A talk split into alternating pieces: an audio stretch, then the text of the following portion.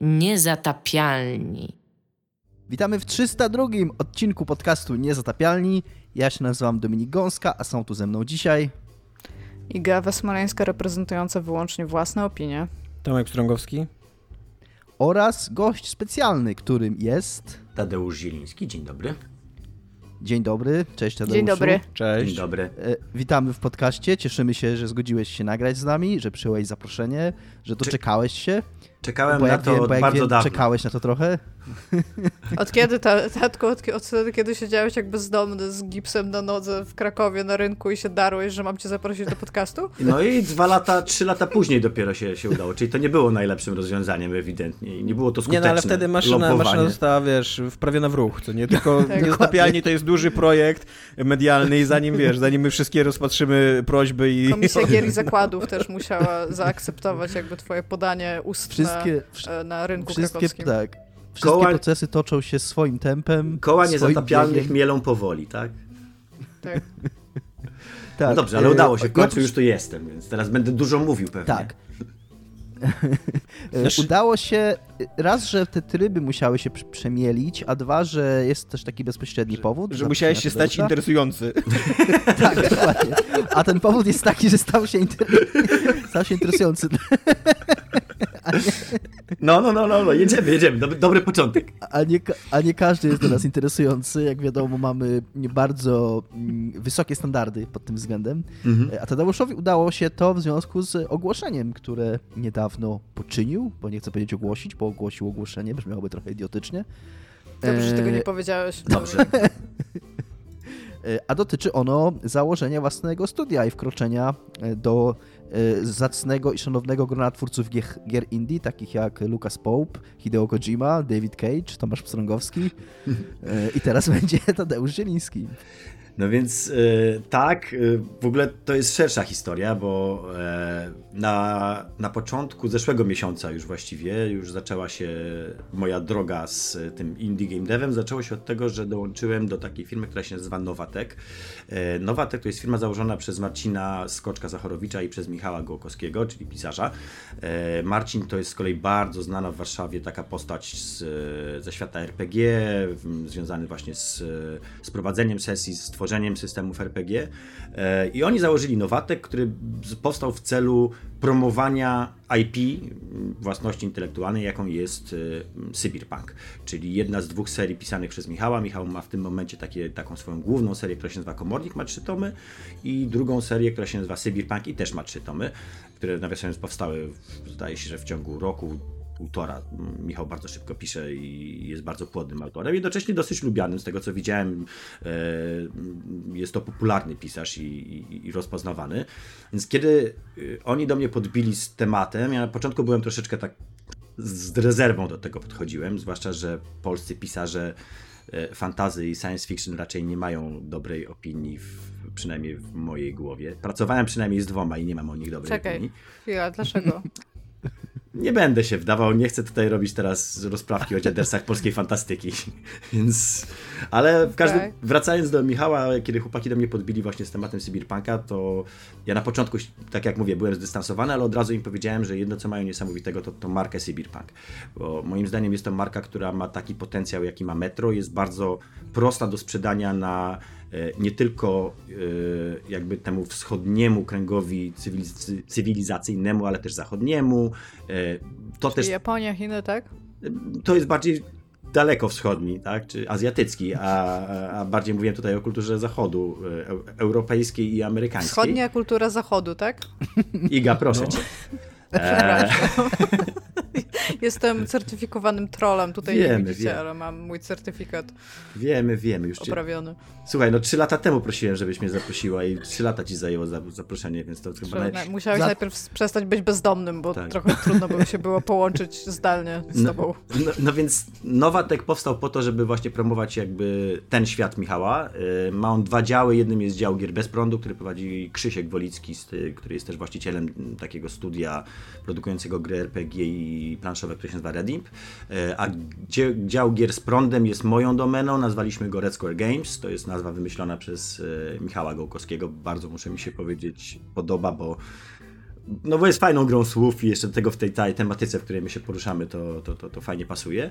No a tak jak mówię, jakby tak de facto jestem zatrudniony w Nowateku, a Red Square to będzie nasz brand, który będzie się zajmował tworzeniem gry Sybirpunk, o której nie mogę niestety za wiele powiedzieć, bo jest jeszcze na razie w fazie prototypu i tworzymy prototyp, a dopiero z czasem będziemy ujawniali więcej informacji.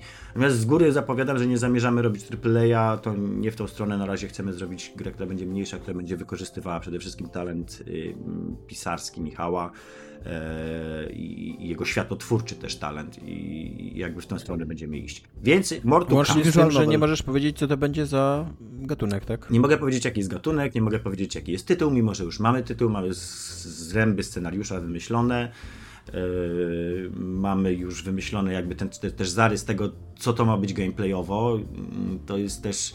Znaczy ja mam swój plan, tak? Jakby moim marzeniem od bardzo, bardzo dawna, od 16 roku życia jest zrobienie pewnej konkretnej gry, której też wam nie zdradzę. No bo to by było ja za dużo. Ja już wiem, co to będzie. Nie wiesz. To będzie samochodówka. Nie, ja nie jestem petrolheadem, pamiętaj. To będzie samochodówka. Ja jeżdżę na elektrykach. No to będzie samochodówka. Elektryczny samochód. Światem.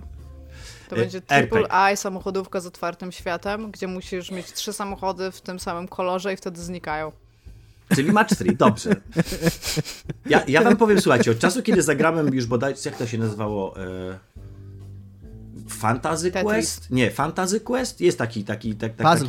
Puzzle Quest, właśnie. Puzzle Quest, a potem Space Quest. Od czasu, jak zagrałem w Space Questa i w Puzzle Questa, to uwierzyłem, że akurat z Match 3 można zrobić wszystko. Ja w ogóle jestem mega fanem Match 3, żeby nie było. Od czasu, kiedy grałem w Montezuma's Revenge jeszcze to i na tabletach jest, i na PC-cie. I pamiętam, że miałem sesję po 4 godziny przesuwania kamyczków, takie totalnie w ogóle... A Montezuma's Revenge to nie była taka platformówka na Commodore 64?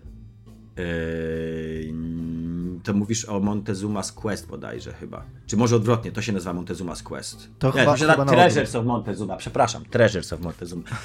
Chcę powiedzieć, że Fantasy Quest to jest gra, która istnieje i została stworzona 25 lat temu, w 93. To czytam tutaj, wiem, że tutaj 93 był kiedy indziej.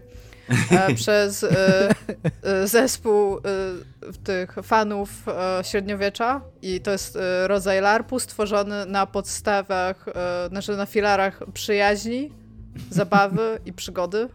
I polecam fantasyquest.site.nfoservers.com. No więc tego nie robię.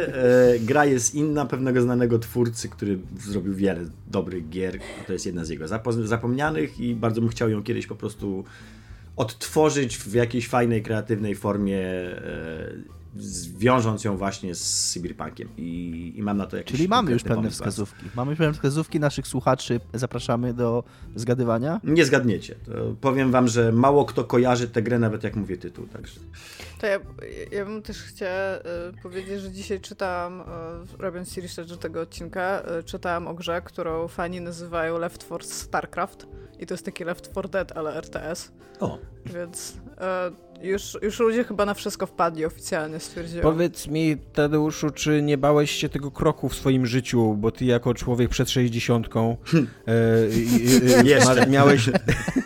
Nie kłamie, chciałbym powiedzieć, że nie kłamie. Człowiek starszy. No ale nie, no masz jakiś, wiesz, swoją pozycję, co nie? Miałeś jakąś fajną robotę w miarę w dużym studiu. Mhm. No i a teraz rzucasz się raz jeszcze w taki młodzieńczy wir, wiesz, kreatywności i problemów i szukania jakichś rozwiązań, finansowania i tak dalej, co nie? Co raczej brzmi trochę niepewnie. Właśnie to jest jakby też cały bonus tej sytuacji polega na tym, że my finansowanie mamy i jestem przekonany, że akurat to jest, nie chcę mieć najmniejszy problem, ale znalezienie finansów wynika troszeczkę z tego, że trzeba zdobyć zaufanie inwestorów. Wydaje mi się, że i Michała nazwisko, i moje nazwisko, i Marcina Zachorowicza, i Krzyśka, to jest jakiś kapitał, na którym już można budować to zaufanie. Więc nie boję się w pozyskiwanie funduszy, boję się oczywiście całej reszty, no bo to jest, tak jak powiedziałeś, wielkie przedsięwzięcie, zwłaszcza dla starszego człowieka. Ja 15 marca teraz w tym roku miałem 45 urodziny i stwierdziłem, że to jest taki troszeczkę... Wszystkiego najlepszego, 100 lat. Dziękuję bardzo, dziękuję. Nie róbcie. Może 120, niech będzie. No tak. Nie. Najlepiej mi kolega napisał, mam takiego kumpla, który jest strasznie złośliwy, jest cudowny, go ubóstwiam w ogóle i bardzo często robi mi złośliwe żarty, powiedział, życzę ci 50 lat. Proste. Wiesz co, w XXI wieku 50 lat to jest już jakiś sukces. Czas, jakby taki sukces do życiu. No ale wracając jeszcze, stwierdziłem, że ponieważ mam te 45 i tak realnie jeszcze pewnie z 15-20 lat będę miał siły na robienie rzeczy, no to jest ostatni moment, żeby coś takiego zrobić. A jest to też dobry moment, bo akurat dzięki Polsatowi, dzięki streamom, też dzięki jakiejś tam mojej generalnie obecności na rynku. Znaczy teraz mam taki moment, kiedy troszeczkę wróciłem do świadomości społecznej. Znowu mnie ludzie pamiętają, bo nie ukrywam, że w momencie, kiedy jakby zrezygnowałem z czynnego brania udziału we sportach, które były takim moim pikiem... Hitem międzywojnia. Hitem międzywojnia i pikiem mojej rozpoznawalności tak naprawdę. Przepraszam. Słuchaj, no. Prowadziłem armię demacji na 7000 mocno do kibicowania, więc wiesz, no... Podnosiłem rękę, a armia ruszała do boju. No. Ale tak jak już odkładając żarty na bok, to wybrzmiało dobrze. Odkładając żarty na bok, w 2013-15 to był taki moment, kiedy byłem na świeczniku, że tak powiem, bo i Riot, i komentowanie League of Legends. Jakby no, byłem wtedy dosyć widoczny, a potem od czasu, kiedy poszedłem do Hogów, z rozmysłu troszeczkę ta moja popularność się wyciszyła, no bo byłem PR-owcem jednej gry wtedy i marketingowcem i zajmowałem się jakby zupełnie, przeszedłem troszeczkę w inne rejony działania, publicznie występowałem mniej i to się zmieniło tak naprawdę w 2017 z dwóch powodów. Pierwszym to było to, że mi w końcu położyli internet i mogłem zacząć streamować, a drugim powodem i to zdecydowanie bardziej znaczący był Polsat i fakt, że żeśmy z Radkiem Nałęczem zaczęli tworzyć najpierw program Déjà Vu o retro, którego szczerze nie lubię i który prowadziłem, bo po prostu pamiętam te czasy i miałem sentyment, żeby opowiedzieć o tych czasach, ale niekoniecznie dlatego, że trzeba powiedzieć, że mało kto pamięta te czasy. Mało kto pamięta te czasy i mało kto przyznaje się, że nie lubi retro, żeby było śmiesznie, bo to jest takie w ogóle, co, nie lubisz retro? Nie, ja już te wszystkie gry grałem, ja już mi się nie chce mi się w nie grać znowu. Natomiast zdecydowanie jakby większym boostem, że tak powiem, do popularności, do rozpoznawalności, na którym też jakby no zbudował się ten kapitał, to jest FOPA oczywiście, czyli nasz program, nasz talk show, który z Radziem prowadzimy od 2 lat, mamy 4. sezon i z którego jestem cholernie dumny, znaczy nigdy w życiu, w całej mojej karierze dziennikarskiej, czy też hosterskiej, nie wiem jak to nazwać, prowadzącego, nie zrobiłem moim zdaniem niczego lepszego i niczego bardziej wartościowego niż FOPA. Przynajmniej do czasu swojego występu w podcaście Niezatapialni. Tak. No oczywiście, no dzisiaj mamy kolejny ważny moment. Tadek również rozdaje nagrody nasze tutaj polskie w dziedzinie game devowej i kiedy poprosiłam go, żeby pomachał mi ze sceny, to powiedział nie. Ja Tadek też jestem starym człowiekiem i ja cię pamiętam przede wszystkim z Review Territory, które bardzo lubiłem i bardzo szanuję ten program, więc FOPA się nie umywa do twoich osiągnięć, kiedy byłeś młody i piękny. No to ja mam tutaj jednak inną perspektywę, ja się strasznie wstydzę Review Territory. Znaczy kocham to jako takie, wiesz, młodzieńcze czasy wspominkowe, ale jednak jak z perspektywy czasu to uważam, że to, co robimy teraz jest ciekawsze, aczkolwiek nie wiem, czy bardziej wartościowe, bo jedna rzecz, którą review sprawiło, to jest to, że bardzo wiele osób do mnie przychodzi i mówi, że przez review zaczęły grać w gry, zaczęły się interesować, a już największym w ogóle takim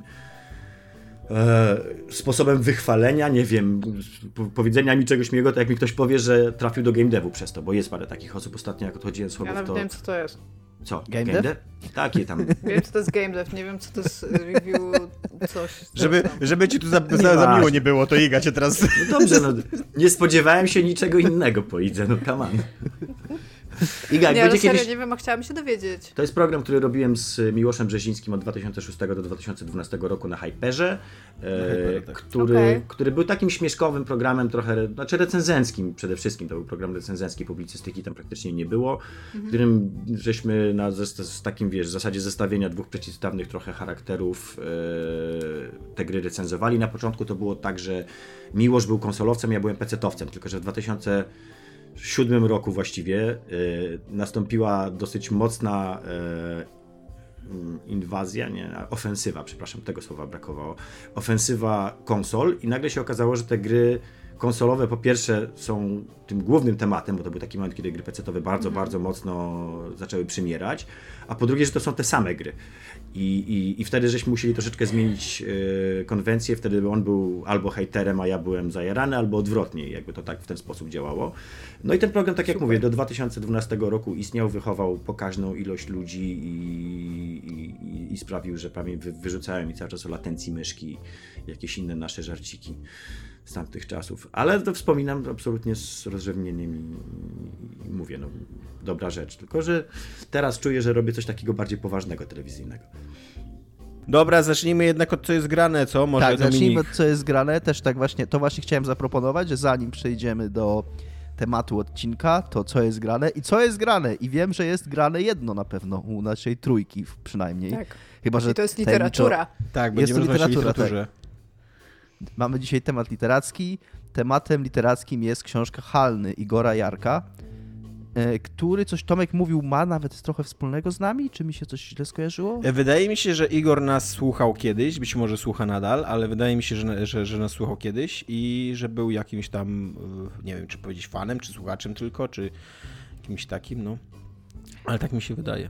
Ale teraz poczynił taki debiut prozatorski swój, ponieważ wcześniej wydał tomiki poezji i ty mówiłeś też, Tomaszu, i komiksy, halo korespondencie komiksowy nasz, tak, że był również autorem komiksowym. Natomiast teraz jako odkrycie Empiku wyszło taki tom opowiadań, książka pod tytułem Halny. I my się z tą książką zapoznaliśmy drogą. Znaczy słuchu, Iga na nią wpadła, tak? Przez przypadek chyba.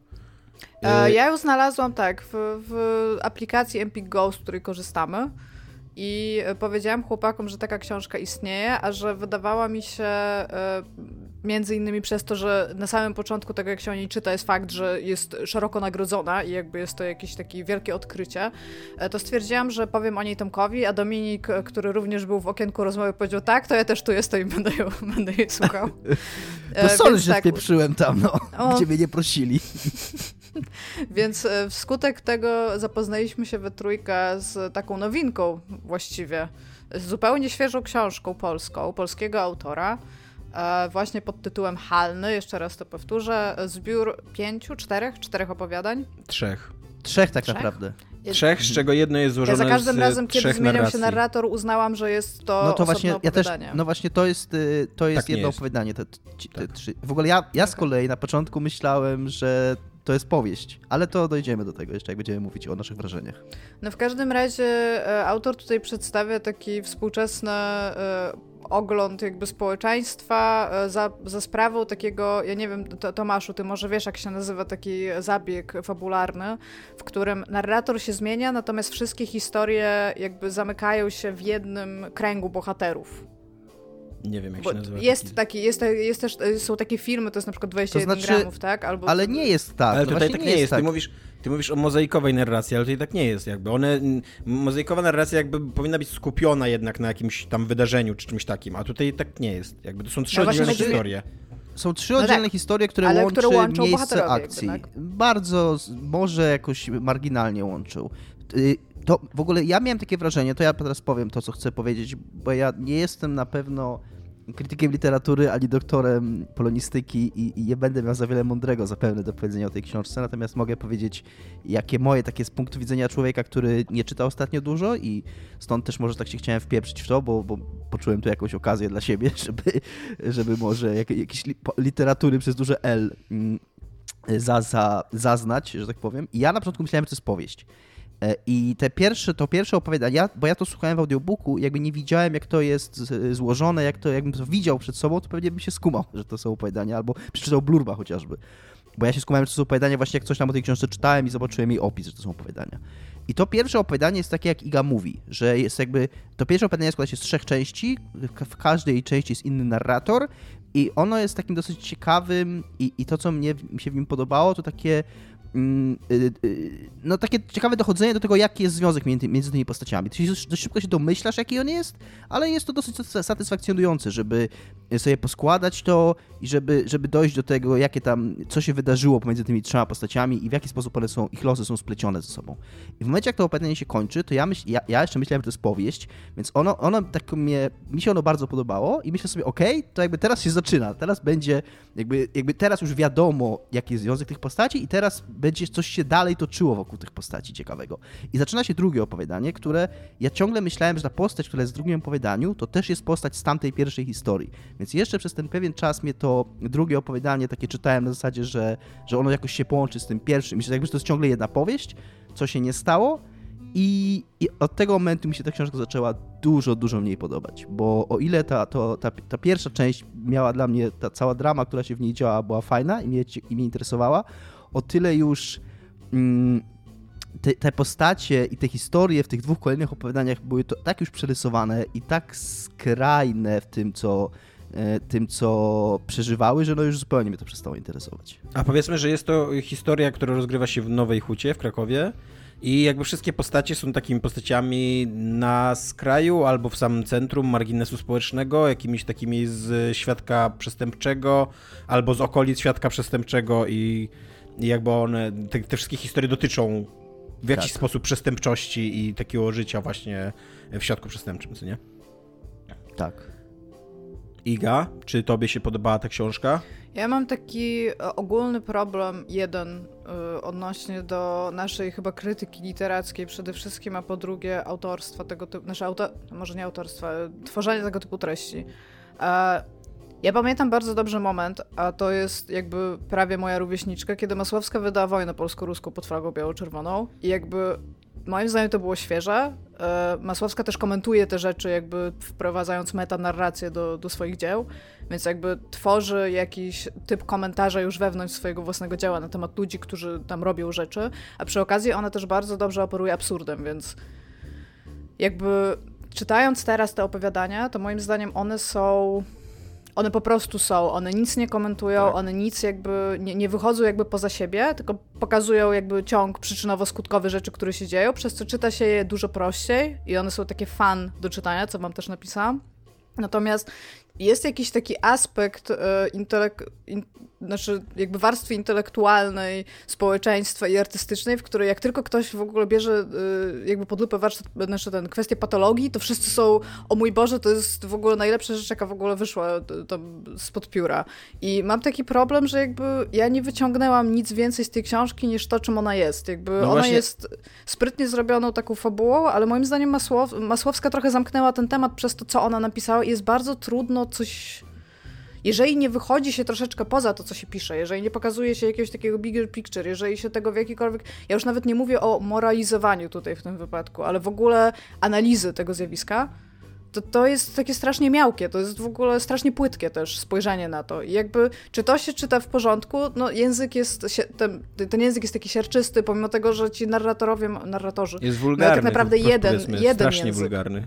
Tak, jest, ale to też mi przeszkadza, bo jakby to, czy w pierwszym opowiadaniu jest na przykład dziewczyna narratorką, w drugim już nie, i jakby to jest wciąż ten sam bohater. On nie ma innego głosu. Nie. Tak, oni są właśnie, wszyscy z takiej, nie tylko płciami, nawet nie widać, nawet nie widać różnicy jakoś w podejściu do świata, czy to jest też coś właśnie, co na początku mi nie przeszkadzało, bo jakby tego nie zauważałem, a jak później zobaczyłem, że to są inne historie, inni bohaterowie, a tak naprawdę to ci bohaterowie to mogła być jedna osoba, że jakby jakby nie chcę jej łączyć z autorem, ale jakby to autor wymyślił sobie jedną taką stereotypową postać takiego człowieka z marginesu i to jest tak naprawdę ta postać. Tak, i właśnie nawet... Tak. I znaczy, Nawet wiesz, nawet tam kwestia tego, że jedna osoba na przykład wraca z takiego przysłowiowego zmywaka z Anglii, tak, z powrotem do Polski, do jakiegoś niby bardziej, że tak powiem, nadzianego środowiska, to ta osoba ma identyczny głos wewnętrzny, identyczne przemyślenia, co jakiś bohater, który potem już w takiej skrajnej patologii w ogóle żyje. Więc... Niestety to w ogóle, to ostatnie opowiadanie, ja byłem bliski, bo tak jak Tomek powiedział, ta książka nie dość, że ona jest bardzo wulgarna, to ona... Szczególnie w tym ostatnim opowiadaniu już jakby sięga po takie ekstrema w tym, co opisuje, nie wiem, w celu zaszokowania czytelnika, w celu jakiegoś, nie wiem do końca w jakim celu, bo to jest tak już karykaturalne dla mnie, że co tam się dzieje, ta scena w lesie z tą, jak on pisze Menelową, to było w lesie wydaje mi się, jak oni ją wywożą gdzieś później.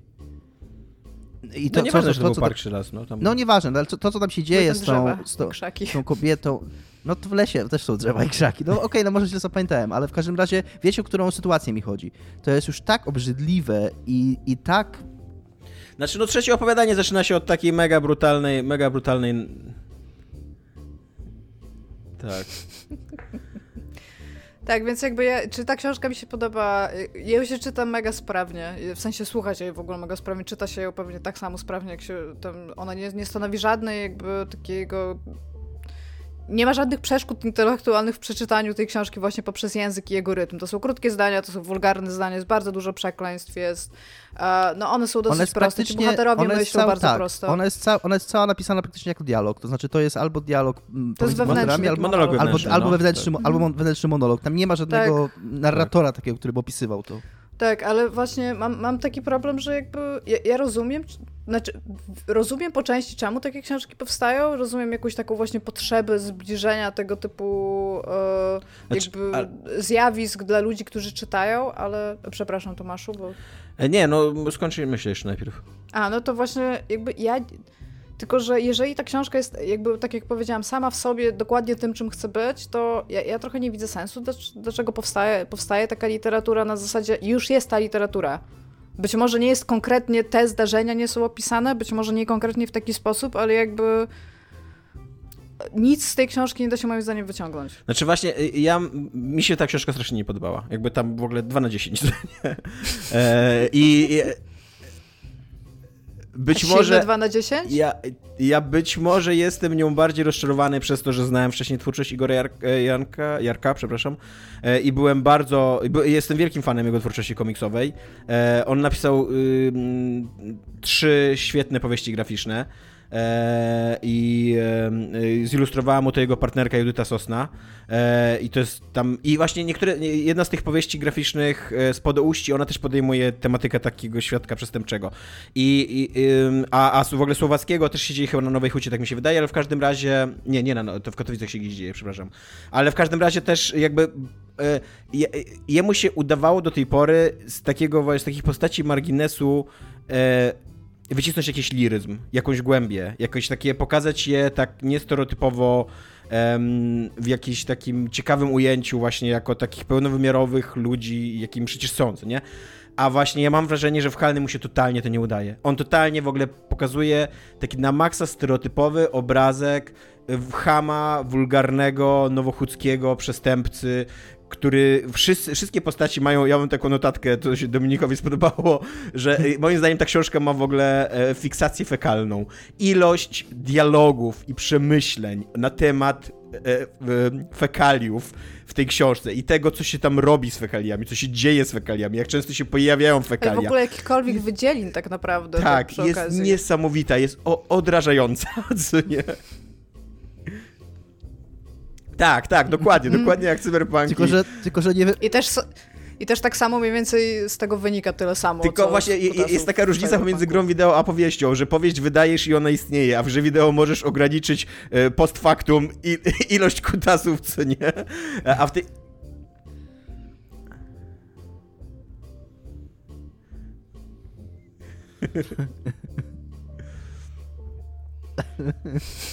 Bardzo szlachetne. Do dzisiaj płaczą. I tak samo jak Iga mówi, w ogóle to porównanie do Masłowskiej mi też przyszło oczywiście, do wojny polsko-ruskiej, nie? No tak. Tylko że właśnie dokładnie, Masłowska po pierwsze to było w miarę nowatorskie, co on robiła, znaczy było bardzo nowatorskie w tym momencie, ale Masłowska właśnie wychodziła poza jakiś stereotyp, pokazywała tych ludzi z jakiejś ciekawej perspektywy, a do tego jeszcze tak na poziomie narracyjnym robiła ciekawe rzeczy, takie właśnie na poziomie metanarracji, wprowadzenia samej siebie do tego świata przedstawionego i tak dalej. I ona to robiła 20 lat temu, co nie? I no, po 20 that's my point, że ja byłam na wczesnych studiach wtedy. Po 20 latach przychodzi Igor Jarek z tą książką o wiele bardziej prostacką. Na poziomie fabularnym to jest takie Lock, Stock and Two Smoking Barrels albo Przekręt. Tylko na takim na maksa podstawowym poziomie. Na takim, że ktoś obejrzał ciekawą, złożoną fabułę Richiego z jego starych najlepszych filmów, a później stwierdził, że zrobię to, tylko dużo bardziej proste, wulgarne, bez ciekawych postaci, bez ciekawego przekrętu, bez ciekawego plot twistu, bo wszystkie plot twisty na końcu są bardzo oczywiste. I to ta scena, Dominik, ty się pytasz, po co jest ta scena na początku trzeciego opowiadania. Ona jest tylko i wyłącznie po to, żeby na końcu tak, ja wiem. Tylko i wyłącznie po to. Tak, tylko że ona jest, mi chodzi o to, że... No tak, masz rację, no tylko, że... Tak. Że to jest tak, że to jest, ona jest tak przerysowana. Ja trochę mam... Jeżeli scena wisi nad kominkiem w jednym kadrze. Tak. Ja wiem, że miałem do tego tematu już nie wracać, ale właśnie czytając tą książkę, że słuchając jej, uświadomiłem sobie, jaki mam problem z Ożar. Nienawidzę literatury. Wiem, że już mówiłem o tym serialu, ale wymyśliłem sobie taką bardzo mądrą rzecz o Ozark, że Ozark to jest takie Breaking Bad zrobione przez Davida Cage'a. Czyli gdzie ktoś widział Breaking Bad, stwierdził, że przez Davida Cage'a, czyli człowieka, który nie ma żadnych własnych przemyśleń na ten temat, nie ma nic własnego do powiedzenia, ani nie robił żadnego researchu, tylko widział ileś tam filmów, przeczytał ileś tam książek i po prostu składa to z tych motywów, które już gdzieś widział. To jest takie już przez jedną warstwę przerzucone taką popkulturową, że to nie jest tak naprawdę jakiś tam przestępca, tylko to jest jakaś popkulturowa wizja tego przestępcy i że właśnie trochę też tak jest w tej książce. To jest tam jakiś drugi poziom symbolizmu, że już rzeczy nie odnoszą się do rzeczy, do których powinny się odnosić, takiego. Tylko do ich wyobrażenia w rozumowaniu społecznym. Tak, no. Szczególnie, że jest w tej książce bardzo dużo takich dialogów, w których postać tak fałszywie nie może sobie przypomnieć jakiegoś słowa i to one są tak sztuczne. O Jezu, że tam, to jest taki cringe. To jest taki cringe, że tam jak to się mówi, subtelność, to nie było, ale wiecie o co mi chodzi, nie było akurat z tym słowem, ale że niby nie może sobie przypomnieć jakiegoś tam bardzo prostego słowa albo takiego, że czytelnik sobie myśli, że taka osoba to nie może znać takiego słowa. Tak, jest bardzo. Ja ci powiem, że przy tej książce czytelnik się czuje mega inteligentny. No właśnie, to nie jest... Tak, ja mam jeszcze taki problem z warstwą językową tej książki, że ja nie mam nic absolutnie przeciwko brutalności, takiej wulgarności narracji i tak dalej. Jest mnóstwo książek, które są ciekawe pod tym względem. Właśnie Masłowska świetnie o tym pisze, ten Świeży, o którym ostatnio opowiadałem, pewnie z 3 miesiące temu już o tym opowiadałem, a nie ta książka o amerykańskim żołnierzu, który tam wraca do Stanów i napada na banki i ćpa. Ona też jest ciekawa językowo bardzo właśnie pod względem takiej wulgarności języka i brutalizacji języka. A Halny w ogóle nie jest ciekawy. Tam w ogóle nie ma jakiejś interesującej zabawy z tą wulgarnością, jakiegoś takiego ciekawego słowotwórstwa.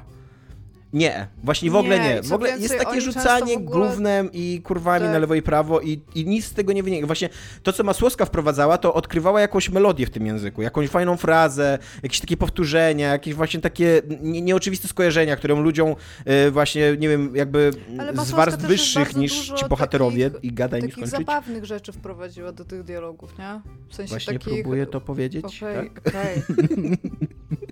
Że jakby... Właśnie takie rzeczy, do których takiemu bardziej wykształconemu, oczytanemu czytelnikowi jakby nie przyszłyby do głowy, że można takie rzeczy można robić z przekleństwami, z wulgarnością językową i tak dalej.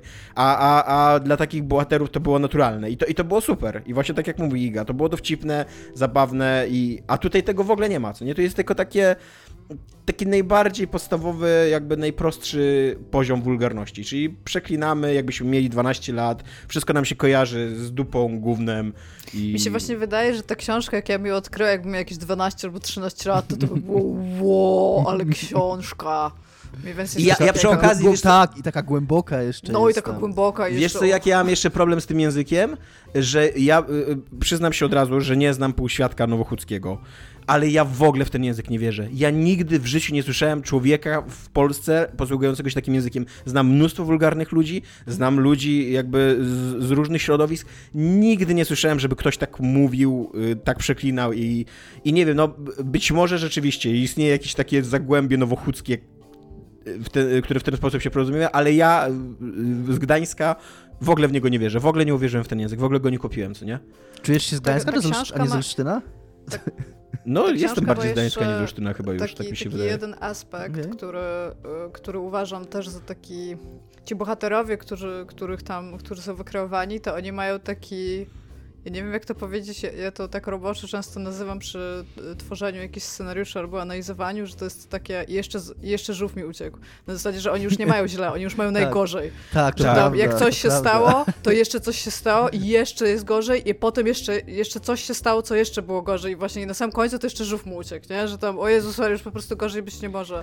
I to też jest takie, że już tracisz w ogóle jakikolwiek, jeżeli byś miał jakikolwiek motyw, który cię może łączyć z tą postacią, to on ucieka w pewnym momencie, bo to już jest takie upodlenie do kwadratu. Miałem to tak z tym dokładnie, jak jest ta historia o tej matce, która jeszcze wyszła z tego domu i tam krzyczała do niego ze szkoły i jakieś flaki z brzucha wylewały, za przeproszeniem. Tak. I miałem takie, ja jebie, nie? Przepraszam, że to już jest jakby, żal mi strasznie tego wymyślonego człowieka w tym momencie, ale jednocześnie what the fuck, nie? Tak.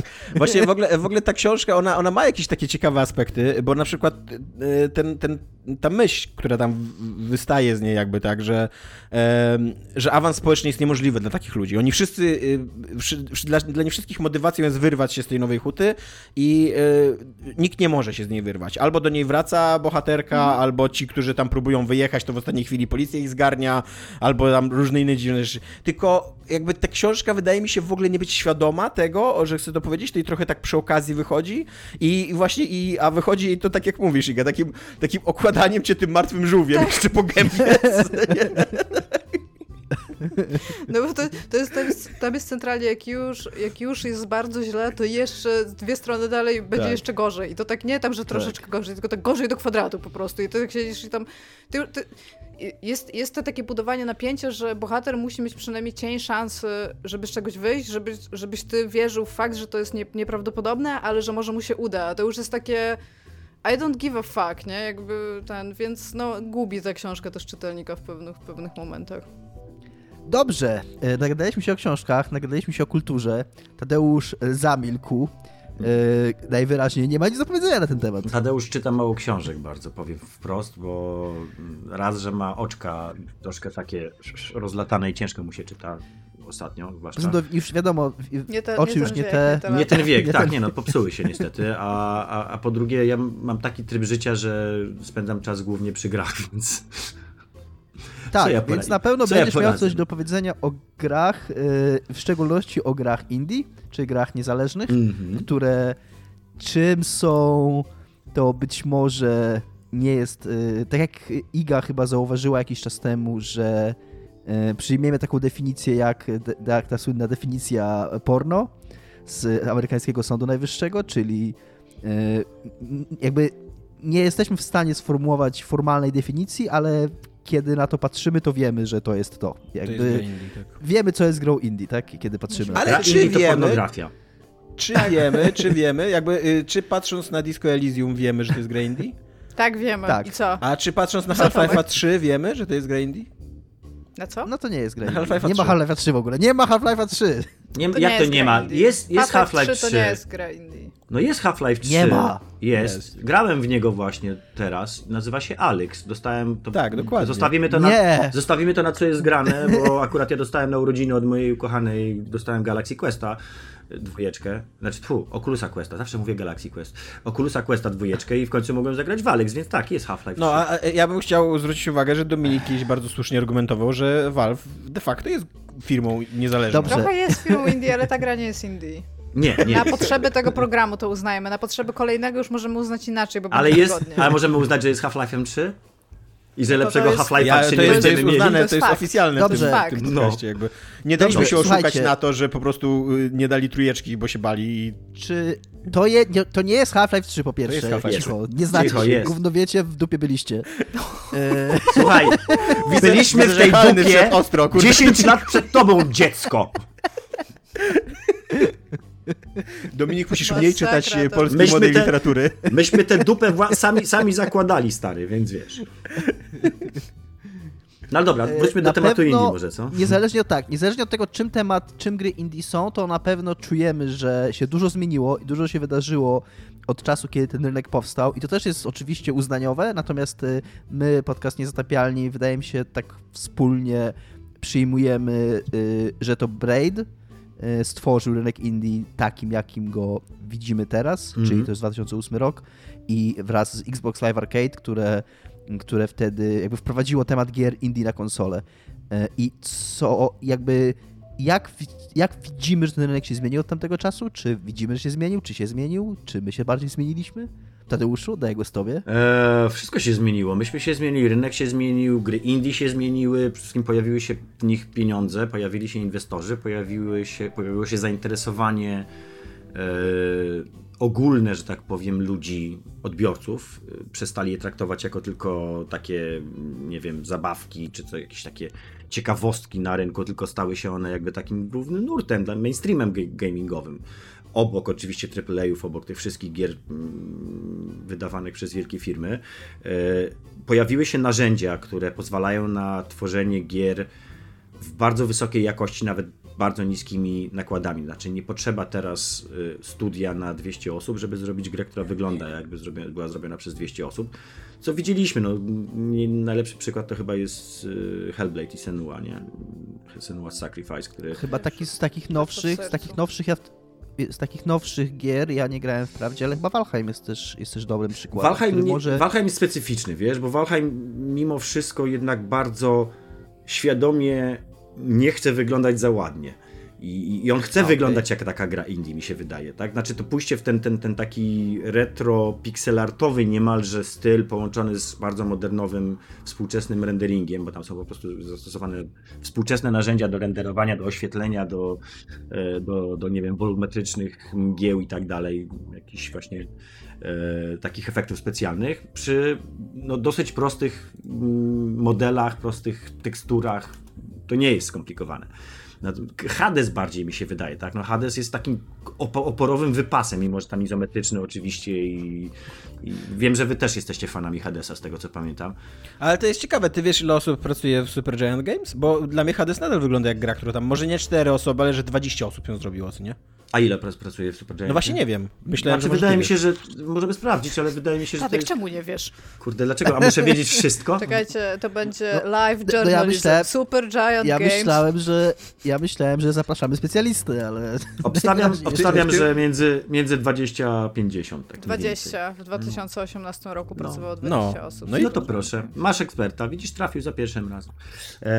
Nie wiem. Ale wracając jakby do tematu. 2018 rok z jakiegoś powodu jest podany. To ja powiedziałem, chciałbym powiedzieć, że... Bo wtedy wyszedł Hades tak naprawdę. Pamiętajcie, że Hades to jest gra 2018 roku. Ja sobie specjalnie dla Hadesa, którego kupiłem za 50 zł, zainstalowałem Epika i byłem zwolennikiem Epika. Tylko i wyłącznie dlatego, że był na nim Hades. I mój problem z Hadesem polega na tym, że ja już się wtedy w niego wygrałem. Niestety. I już teraz mi się w niego nie chce, jak on jest skończony. A ja, wiesz co, ja mam totalnie na odwrót z Hadesem, że ja wtedy... On był moim zdaniem jeszcze niedopracowany, jak wchodził wtedy w ten Early Access. I ja wtedy się tak po 10 godzinach zmęczyłem nim. Zignoruję to ze względu na szacunek dla twojego wieku, że jakby wiesz, przegapię to, że zachowałeś się jak 11-latek. Tak, Iga, widzimy jak szanujemy starszych. Ja nikogo nie szanowałem.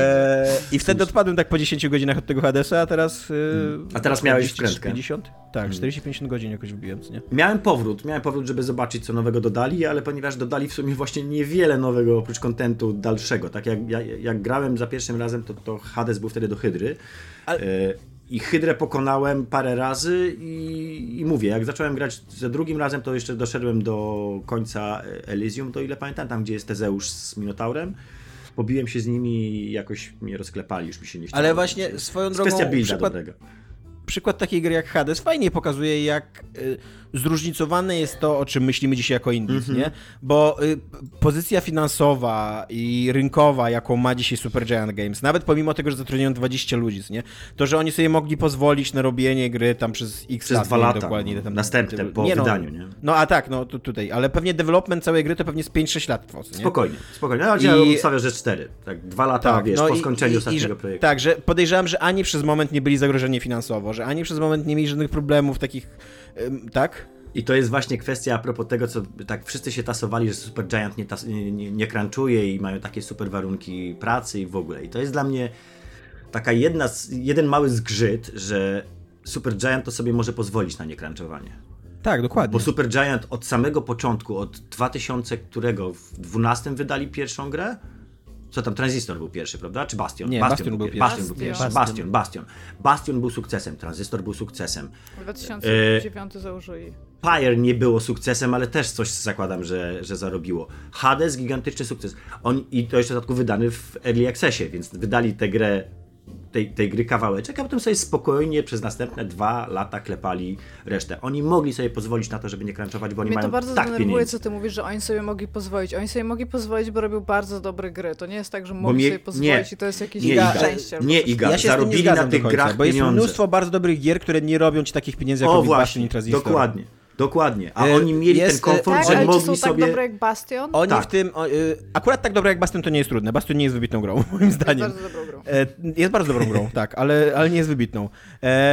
Ale jest ten dokument Noclipa właśnie o Supergiant Games i oni tam mówią, że w pewnym momencie w ogóle zaczęli zarabiać takie pieniądze na Bastionie, bo oni jeszcze w Bastionie Transistor jakoś tak mieli albo mega dobre umowy wydawnicze, albo w ogóle wydawali je sami, nie pamiętam jak to było. I jeszcze poszły na gigantycznej masie na... mobilkach. Pamiętajcie, że to było. Ale tak, oni na mobilkach zrobili kupę ten. Tak. I oni tam mówią, że w pewnym momencie zarobili tyle pieniędzy na tych 2 pierwszych grach, że w ogóle się nie przejmowali, czy Pyre odniesie sukces, jakby co nie, że w ogóle mieli głowę wolną od tego, co nie? I mogli sobie pozwolić na zrobienie gry, kurde, w koszykówkę i magiczną księgę, co nie?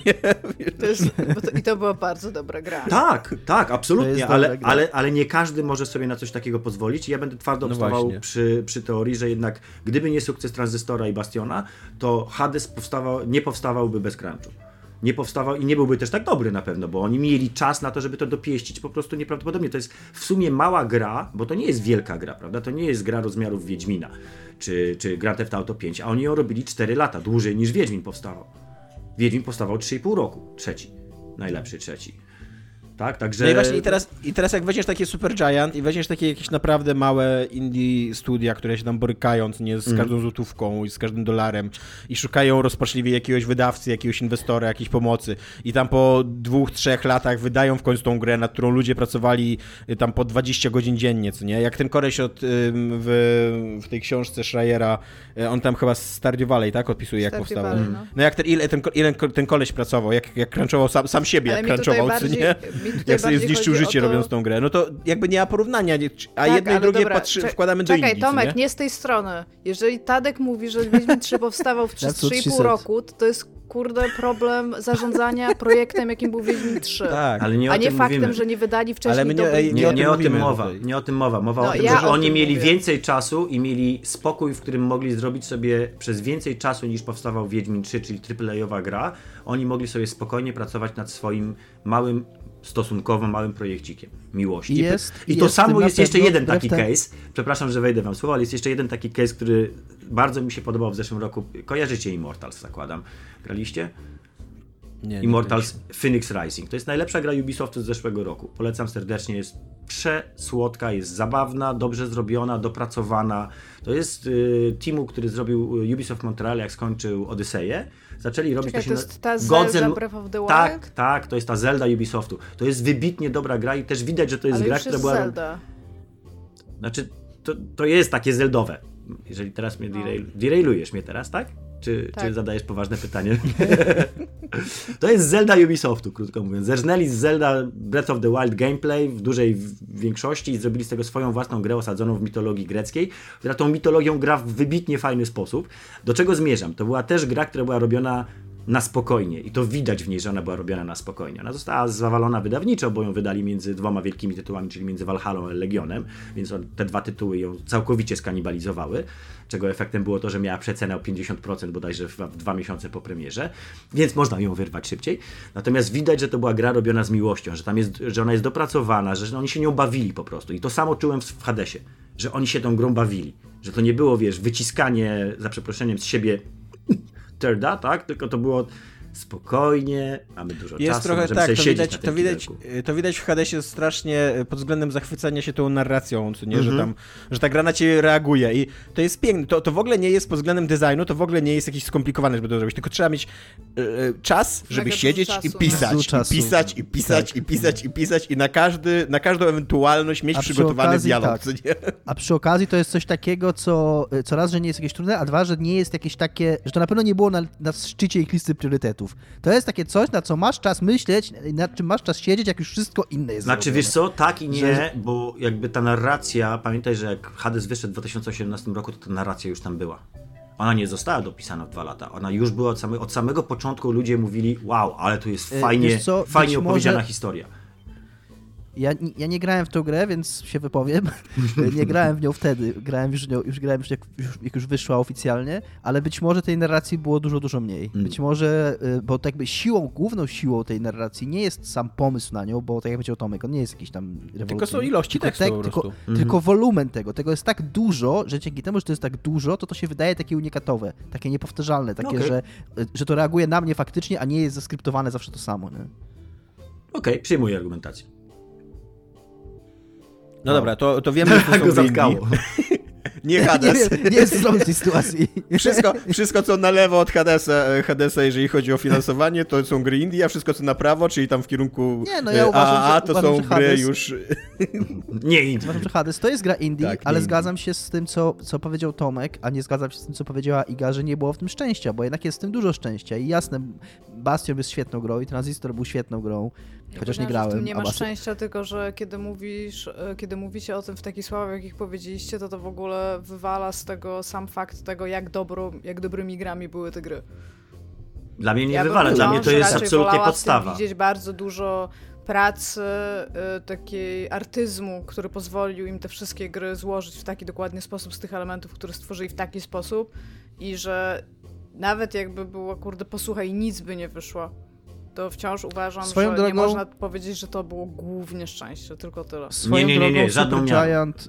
Ja się nie zgadzam, że to było Super Giant. Jedną z kluczowych postaci w Super Giant jest Greg Kasavin, który przyszedł tam po odejściu z GameSpotu, czyli też pokonał drogę, przeszedł drogę od dziennikarstwa growego do założenia własnego studia, więc Tadeusz Zieliński, być może czujesz się jak Greg Kasavin, a twoje studio będzie polskim Super Giant. Bardzo bym chciał się tak czuć za 10 lat. Jest to moje wielkie marzenie. Bardziej to niż Kojimanji. Super Games było założone przez Amira Rao i Gavina Simona. No widzisz, tak, no w sensie, ale on tam... Ale Nowatek też nie został założony przeze mnie, tylko przez Marcina i przez Michała. Więc... No właśnie. To masz... Czyli dokładnie jest... Widzisz? Cały czas jest dla mnie jeszcze jakaś szansa. Mi się wydaje w ogóle, że Kasavin nie przyszedł prosto z GameSpotu do Super Giant Games, bo po drodze jeszcze w 2K Games grał, na pewno pracował przy Spec Ops Lines. No. Powiem wam tak, ja mam tendencję do robienia dygresji, dużą, ale wy mnie przebijacie. Szanuję. To jest część naszej marki. To jest wasz urok po prostu. Tak. Słuchajcie, skoro już ustaliliśmy, czym są gry indie i że totalnie nie znam tak dobrze historii Greya Kasavina, jak myślałem, że znam i totalnie w ogóle nie wiem, o czym mówię, to taki szybki wrzut. Najlepsza gra indie, w jaką nie graliście. Jaka to jest gra, czemu w nią nie graliście i czy chcielibyście zagrać w końcu? Ja zrobiłam taki research. O, Tomek nagle. Albo Iga, ja dobra najpierw. Iga, jak ty zaczęłaś... No bo ja zaczęłam przeglądać jakby list gry indie wszechczasów i tam ileś tam ich przejrzałam i po pierwsze to mój wniosek to był grałam we wszystkie gry indie jakie wyszły, a po drugie uznałam, nie dziwi mnie to. I po drugie uznałam, że Dwarf Fortress To jest gra, o której w ogóle czytam milion, co więcej mój bardzo dobry przyjaciel, który siedzi obok mnie w pracy, dużo w nią gra, więc dużo o tej grze wiem, natomiast nigdy w nią nie grałam. Bardzo lubię patrzeć, jak on gra i robi wszystkie te rzeczy, pokazuje im po kolei i wiem, jakby to działało, to totalnie jakby... Uważam, że to jest fenomenalnie wielki, wspaniały projekt, tak jakby... My hats off dla tych ludzi, którzy to zrobili. Teraz jeszcze w ogóle wychodzi wersja graficzna na Steama i tam w ogóle mega, ale nie wiem, czy jestem gotowa, żeby w to zagrać. Dla mnie to jest coś takiego jak EVE Online. Jakby chciałabym być ekspertem w EVE Online, nie chcę wkładać czasu, żeby zostać ekspertem w EVE Online. Dwa razy próbowałem, zrezygnowałem z EVE'a. Nie dało. Ja jakoś też tak, no. A Dwarf Fortress, a grałaś w RimWorld? Iga? Co grałam? W RimWorld. Nie, aha, no dobra, bo jakbyś grała w RimWorld, to grałabyś w ten, w Dwarf Fortress, bo to jest mniej więcej to samo, tylko w troszeczkę innych realiach, ale to tak, to do mnie grałaś w ten. Ja też tak jak Tadek próbowałem chyba 2 czy 3 razy tak samo wejść w EVE Online, bo to jest zawsze tak, że czytasz o tym i myślisz sobie, kurde, ale będzie fajnie. I to nigdy nie było fajne. Próbuję, jestem teraz na etapie i ciągle wierzę, że to się uda wkręcania się w Elite Dangerous, chociaż na razie latam z jednego układu do drugiego i tam przewożę po 6 jednostek tam żarcia i po prostu... No ja wiem, że o to chodzi. To jest, wiesz, Euro Truck Simulator Galaxy. Tak, no dokładnie. A Scam Citizena próbowałeś? Bo ja jestem z kolei ten, w kościele Krzysztofa Robertsa, wiesz co, akolitą.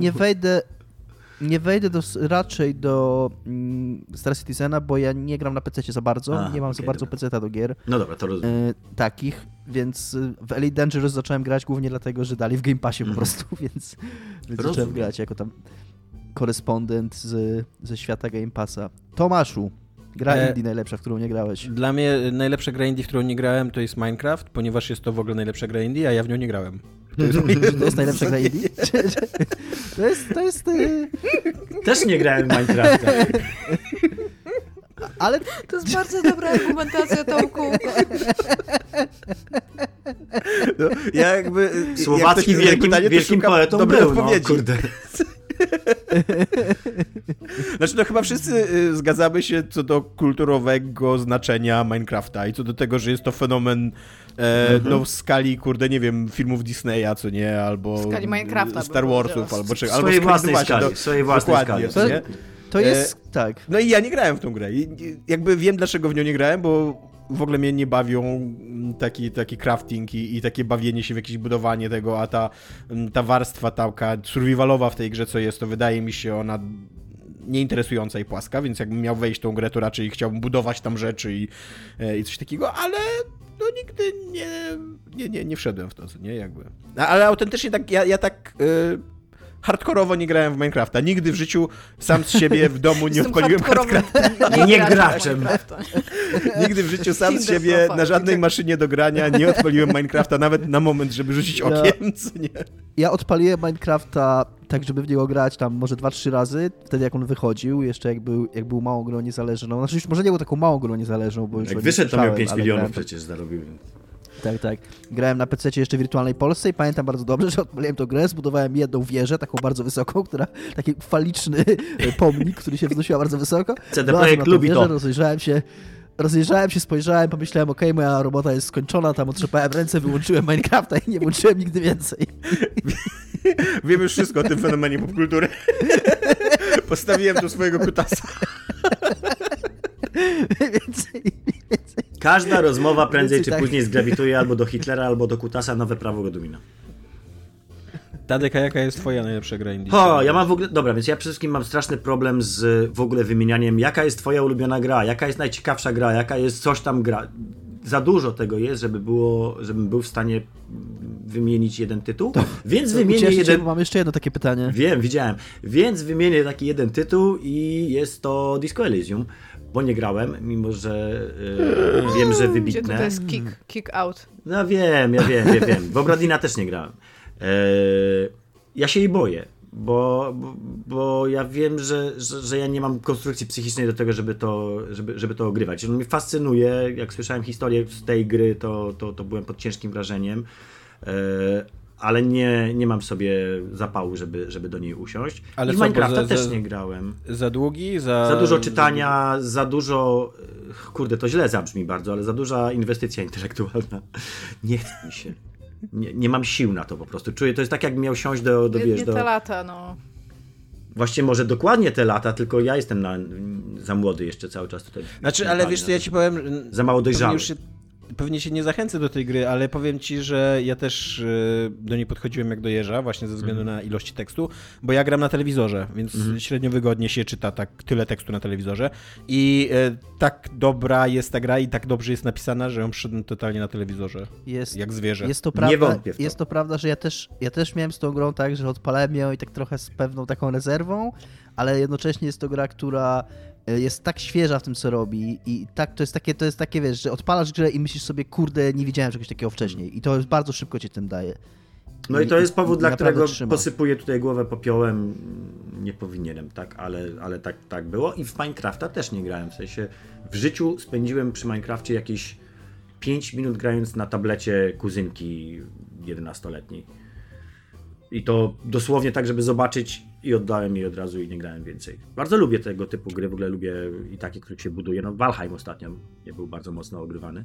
Zbudowaliśmy sobie wioskę, organicznie wioskę wikingów na wybrzeżu morza i było to strasznie satysfakcjonujące i takie tak wychodziłem, stawałem nad tą wioską, patrzyłem i takie, o, to jest moje, więc jakby rozumiem, dlaczego ludzie grają w Minecrafta i dokładnie tak jak ty, Tomek, też bym wolał tam pójść w creative niż w survivalową część. Myślę, to jest fajne też w Valheimie, że Valheim jakby ten cały survival lightowy bardzo, bo Valheim jest bardzo lightowym survivalem, bardzo fajnie ubrał jakby w taką formę, która dla mnie jest strawna i dla mnie jest zabawna, tak? Także mam takie poczucie, że idę tam na polowanie, żeby mieć mięso, a potem sobie buduję chatkę z drewna i też mam satysfakcję z tego, tak? I wiem, że włożę do skrzyni mięso, na które upolowałem. I ono się przyda do czegoś, bo to jest też gra, która ma niesamowicie dobrze zaprojektowane te wszystkie swoje komponenty, ale wszystko tam coś gdzieś ma swoje miejsce, nie jest niepotrzebne.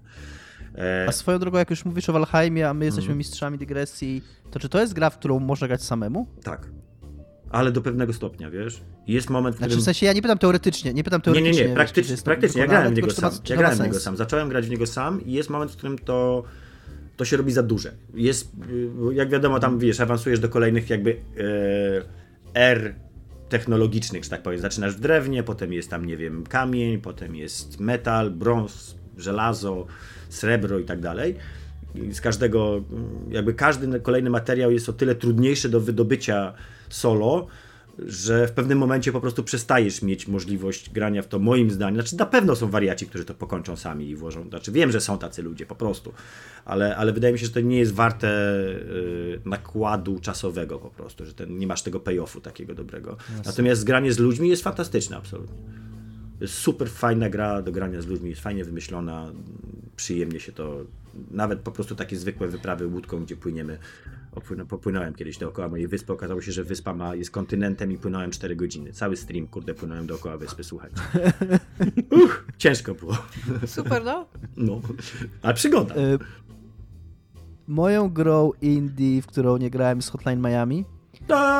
I to jest gra, którą wiem, że powinienem przejść, znaczy nie grałem w sensie, no tam uruchomiłem ją raz i tam przyszedłem może tutorial, czy tam pierwszą mapę, bo mam ją chyba i na Steamie, i na Gogu.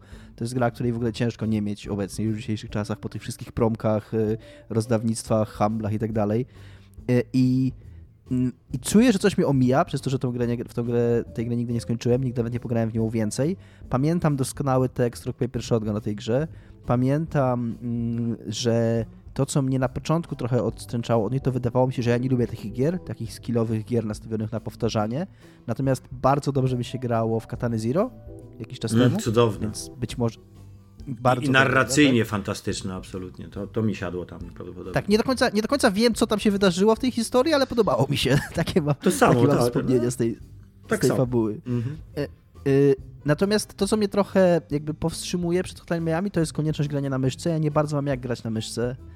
To znaczy, ja mam komputer, tak jak Tomek, podłączony do telewizora i tam jak gram w coś, to tam myszkam sobie po prostu na kanapie, więc tam w jakąś przygodówkę czy RPG izometrycznego da się na luzie tak grać. o tyle w taką skillową grę, gdzie tam trzeba tym kursorem operować dosyć precyzyjnie i szybko, no to nie wiem, czy by się dało tak grać.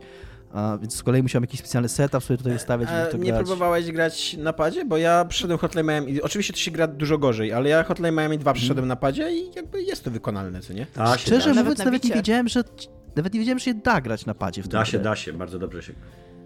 Totalnie, ona wyszła już chyba na wszystkie platformy. Mhm. To jest dosyć odkrywcze dla mnie. Patrzcie, Vita. Vita. O, rzeczywiście. Odbijamy się w tej Wicie, ale lśniąca Vita, w której się odbijamy. I tutaj możesz naciskać. Dotykać, miziak, bo to jest miziak. No to jest prototyp tak naprawdę miziaka do pada przecież do PlayStation 4. Więc tak. Który się udał fenomenalnie super i wszyscy z niego korzystały po prostu non-stop. Dobrze. A ja go lubię. Tak parę gier to miało bardzo fajnie wykorzystane, bo to nie był... Wiesz jaka była zaleta miziaka? Że to nie był jeden guzik, tylko to było kilka guzików naraz, bo w zależności od tego, czy kliknęło się z prawej, czy z lewej, czy na środku, to on mógł mieć inne inputy. Mazianie miało inne inputy, także wiem, że... Najczęściej żadna.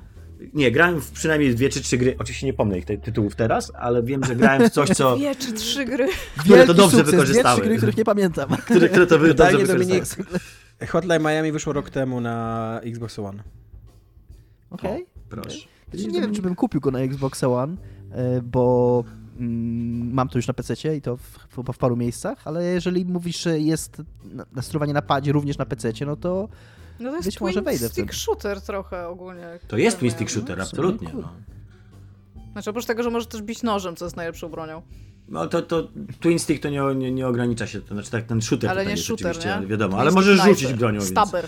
Więc. Twin stick stabber. Dobrze, zanim przejdziemy do kolejnego pytania, wracamy na chwilę do segmentu co jest grane. W naszym co jest grane wspólnym Tadek nie miał okazji się wykazać, więc może wykaże się teraz i opowiem nam co jest grane u niego. Przygłupem, który nie czyta książek. Ale ogląda Tadku, filmy. To, że nie przeczytałeś książki, które wyszły stosunkowo niedawno i które ogólnie, jak słyszałeś, nie jesteśmy zachwyceni, to jakby nie ujmuje ci w jakikolwiek sposób, moim zdaniem. Młodą polską prozą, tak? Nie będę się przyznawał w takim razie do tego, jak bardzo nie czytam. Nie, no dobra, więc moje, co jest grane ostatnio giereczkowo, no to nie ukrywam, że było zdecydowanie Oculus Quest i gry na niego i ogrywałem oczywiście tam Beat Sabery, Pistol Whip, bardzo polecam, bardzo fajna gra. A najwięcej czasu spędziłem przy Alyx i przy grze zrobionej zresztą przez twojego kolegę byłego z pracy, Iga. Znaczy, on tam pracuje, czyli przez Pawła Kopińskiego. On pracuje w takiej firmce, która zrobiła grę In Death Unchained. I to jest połączenie Soulsów, roguelike'a i strzelania z łuku w VR-ze. I to wyszło. I co się działa. Lepszego niż Soulsy, strzelanie z łuku i rogalik, nie? W VR-ze. No. Okazało się, że tak, że absolutnie działa i jest to strasznie fajna zabawa i spędziłem przy tym masę czasu. Znaczy masę czasu, biorąc pod uwagę, że to jest VR, więc w VR-ze to ja zwykle spędzam jakieś 20 minut i potem zdejmuję, bo mnie boli głowa. Natomiast no właśnie, tak bo ty mówię, powiedziałeś, że masz coś mówiłeś o wzroku. Tak, ja mam uszkodzone oko, ale to akurat tutaj nie przeszkadza przy czytaniu, bo przy czytaniu mi się literki zaczynają rozjeżdżać troszeczkę. Natomiast ja nie widzę dobrze na jedno oko, to nie przeszkadza w VR-ze, bo widzę na tyle, żeby mieć trójwymiar i mieć jakby tą przestrzenność, ale troszkę mi tam to mówię, no jakby w innych sferach życia uprzykrza. Natomiast tutaj mówię, nie było problemu, a w ogóle Quest sam z siebie jest... Pierwszy raz stałem się może nie believerem, tak, nie wierzę w VR jako standard, ale to jest następna platforma w domu fajna. W sensie przez to, że to nie jest na kablach, tylko jest samostójkowe, samodzielne, to po prostu zaczęło dla mnie działać, tak, bo cała tajemnica w nieużywaniu VR-u z mojej perspektywy i to też widać po tym, jak gram w Alyx, a jak gram w to In Death Unchained, a w In Death Unchained gram więcej niż w Alyx. Do Alyx muszę podłączyć to do komputera. To jest jeden kabelek, ale to już sprawia, że jest jakaś tam bariera technologiczna. Już muszę tam poświęcić 4 czy 3 minuty na to, żeby to wszystko skonfigurować. A odpalanie gier na tym samodzielnym Questie, to jest po prostu zakładam headset na głowę, biorę kontrolery, on zapamiętuje strefy wymalowane już w pokoju. Znaczy mogę grać w moim dużym pokoju, gdzie mam dużo miejsca, a nie w komputerowym, w którym mam mało miejsca, więc nie boję się, że moje laleczki polecą na przykład tutaj, bo jak wiadomo, jako dziecko mam dużo mnóstwo laleczek, tak, to jest 25 lat zbierania laleczek z powiem zbiereczek. Ci tak szczerze, nie jest to jakaś fascynująca wielka kolekcja, natomiast jest dużo tych laleczek. Nie wiesz jaka ona jest, bo nie widzisz jej całej, bardzo proszę. Są dwa typy ludzi, którzy wchodzą do mojego pokoju, jedni mówią o kurwa Tadek, a drudzy mówią o kurwa Tadek, więc ciekaw jestem, którym byś była, jakbyś weszła. To jest w ogóle takie bał. No.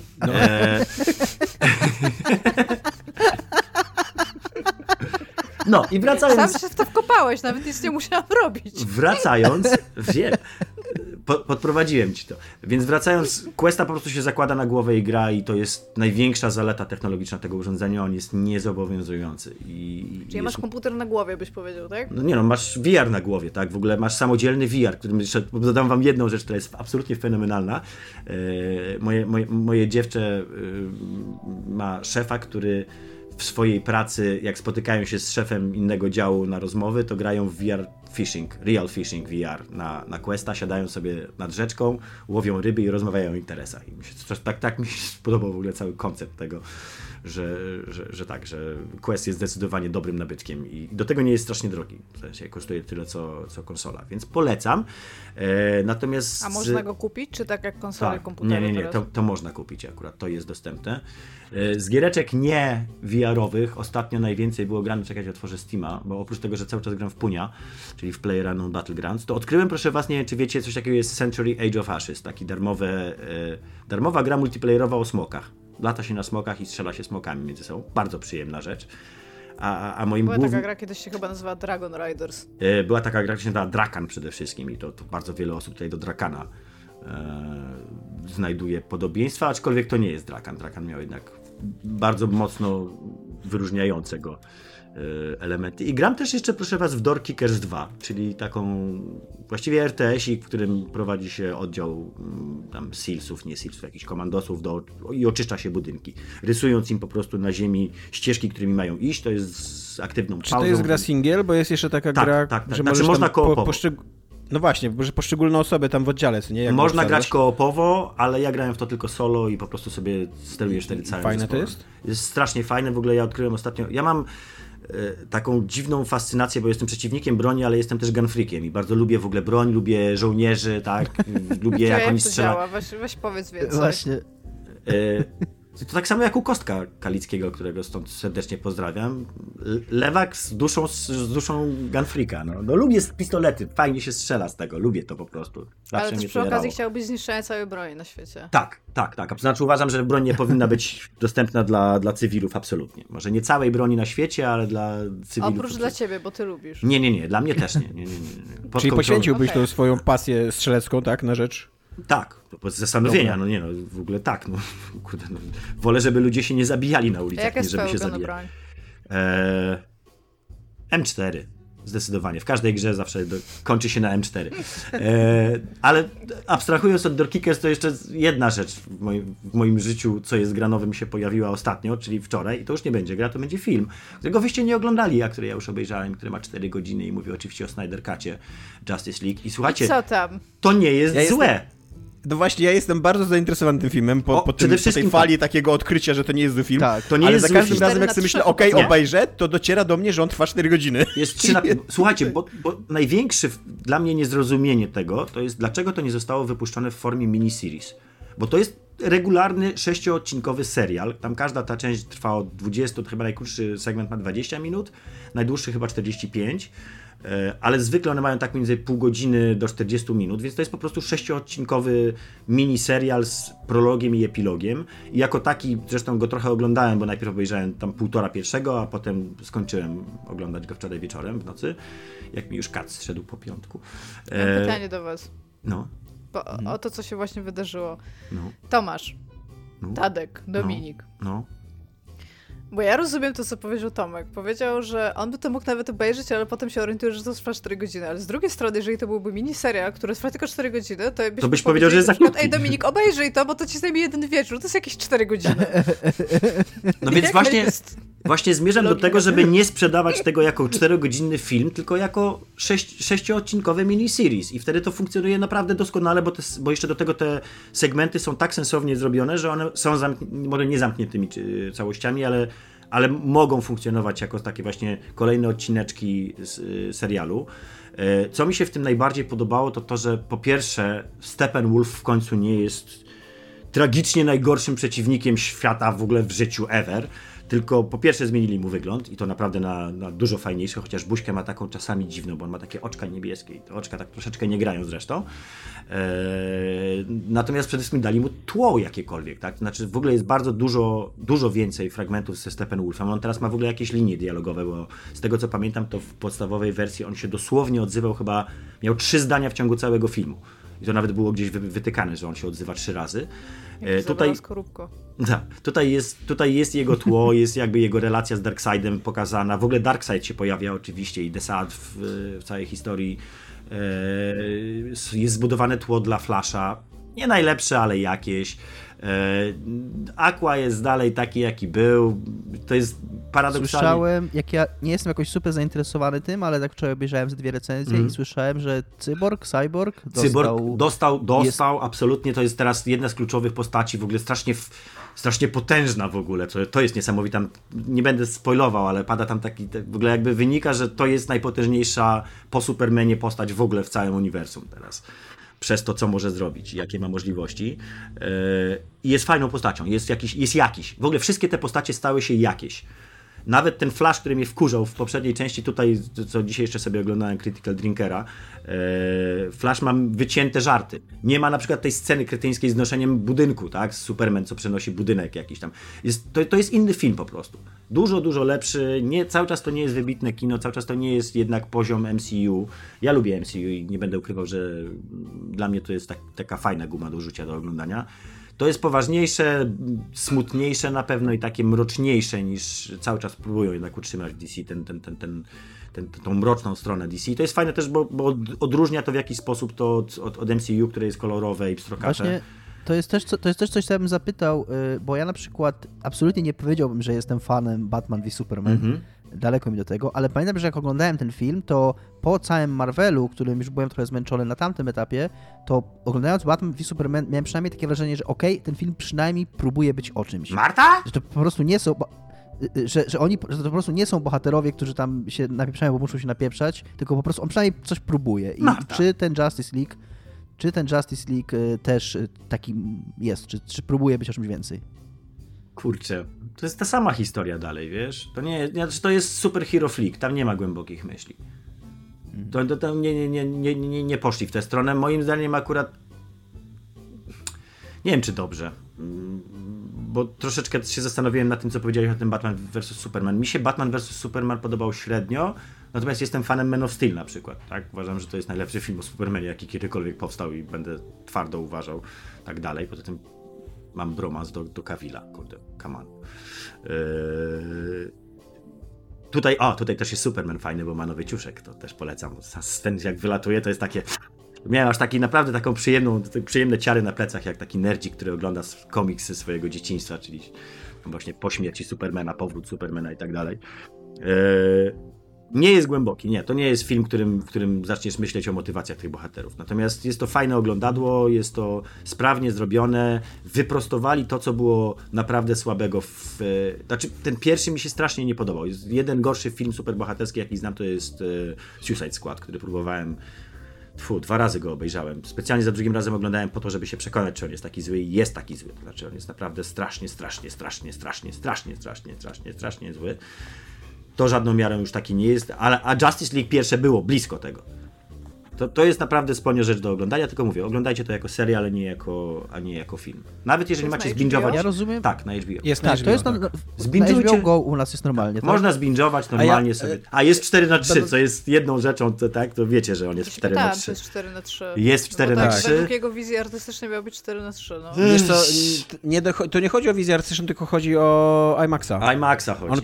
On kręcił ten film na IMAX-a, a że w międzyczasie zdarzyła się pandemia, a on jest upartym człowiekiem, to nadal go kręcił na IMAX-a. Znaczy, powiem szczerze, uważam to akurat za na siłę i niepotrzebne. Oczywiście to przestaje przeszkadzać, tam po 15 minutach już nie zauważasz, ale nie widzę powodu. Znaczy, nie mam z tego dodanej wartości do tego filmu, wręcz przeciwnie, mam minus, ile tam będzie, z 25% ekranu, tak? Mam minus 25% wartości. Swoją drogą, ja wczoraj odpaliłem sobie tak z czystej ciekawości Morrowinda, który jest teraz też w Game Passie, żeby zobaczyć, jak on będzie wyglądał, gra z pierwszego Xboxa, jak będzie wyglądać współcześnie. I wygląda zaskakująco spoko, plus on działa w 60 klatkach i tam tej rozdzielczości takiej, jakiej powinien działać, w sensie nie w swojej takiej, jakiej wyszedł, tylko takiej, jak ma współczesny telewizor. Więc to wyglądało okej, to wyglądało jak ta gra od pełno na PC po prostu. Ale tyle, była tylko, też właśnie to na 4x3 z kolei. To 4x3 właśnie najbardziej mnie tak uderzyło, że... A nie ma tam patcha, nie ma tam jakiegoś na widescreena? Wiesz co, no nie na Xboxie. Nie na Xboxie. Na PC-cie, na PC-cie na pewno tak jest, ale na Xboxie nie. Ja mam trochę bliższą dygresję. Bo ja z kolei trochę przez przypadek ostatnio oglądałem Birds of Prey. Też ten film z nowy. DC Extended Universe, nie? Czyli ten nowy film o Harley Quinn. Mhm.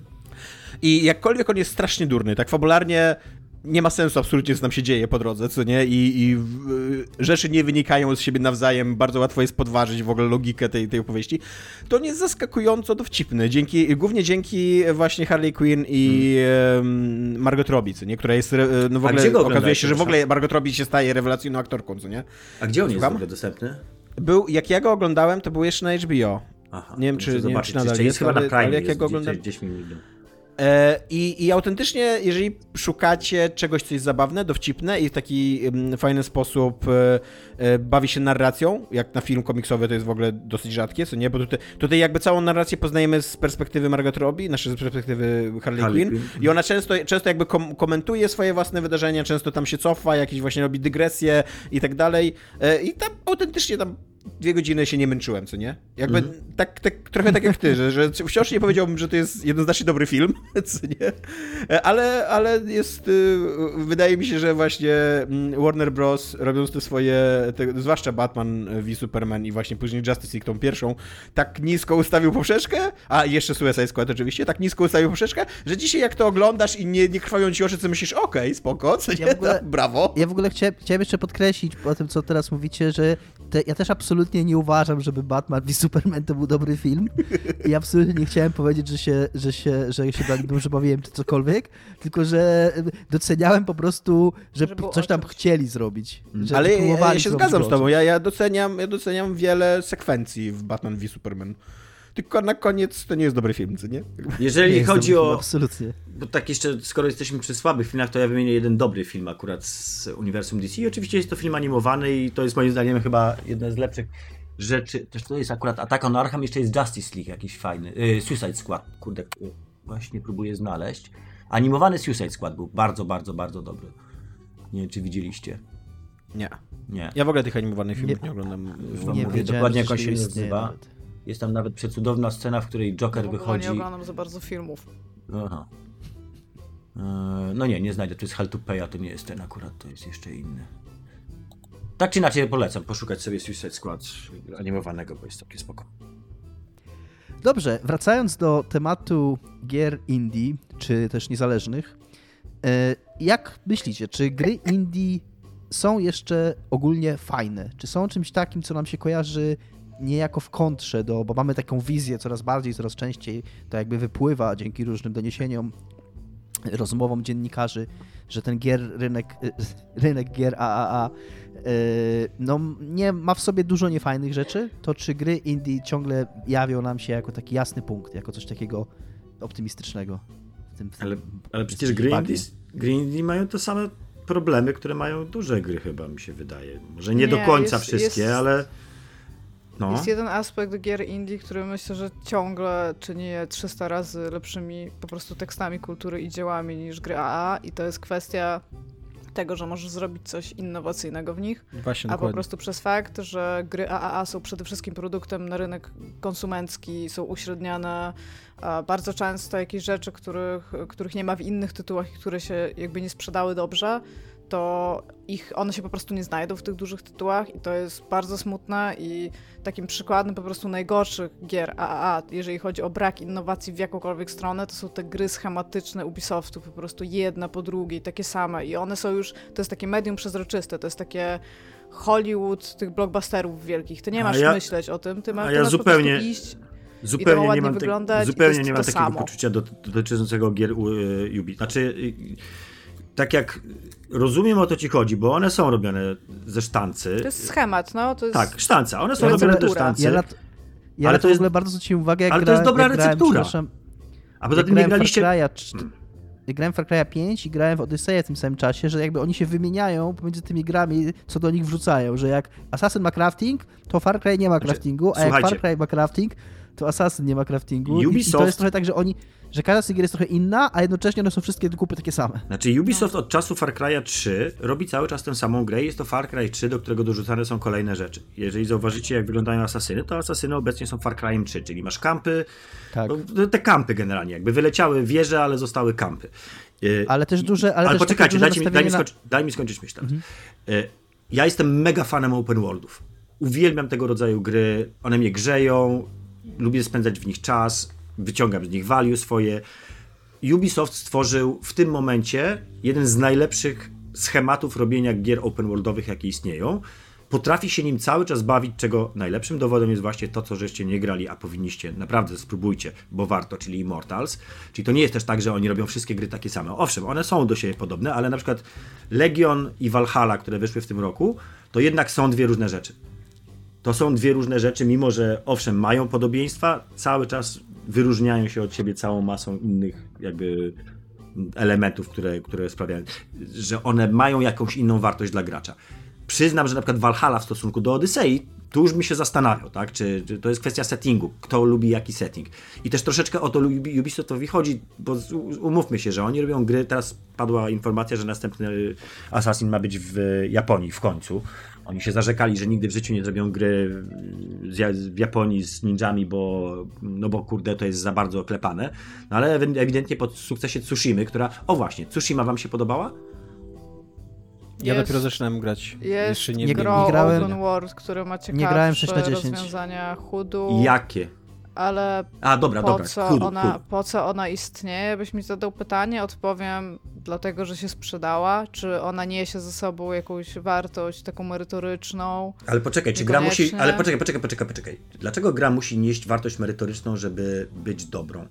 Gry, jakby wyróżnikiem gier, i zawsze to, co mnie w grach najbardziej jarało, Tadek, to co nie odróżnia... musi, ale jeżeli może i tego nie robi, to jest missed opportunity. Ale dobra, to jaką ona ma wartość ci przynieść? To jest historia o samuraju, który broni swojej wyspy przed najazdem Mongolów. Tam musi być, przepraszam, jednocześnie rozprawka na temat jego Tadek, motywacji. Nie musi być w niczym nic, ale biorąc pod uwagę, że może coś takiego być i mogę być lepszym człowiekiem przez to, że jestem w stanie w coś pograć, to wolę być lepszym człowiekiem i pograć w coś, co mnie tak to na takim poziomie to po jest... prostu zajmować sobie czas 100-godzinną grą z ogromną ilością wady, dlatego że Kevin lat 17 z Oklahomy, Iga lat tam 30...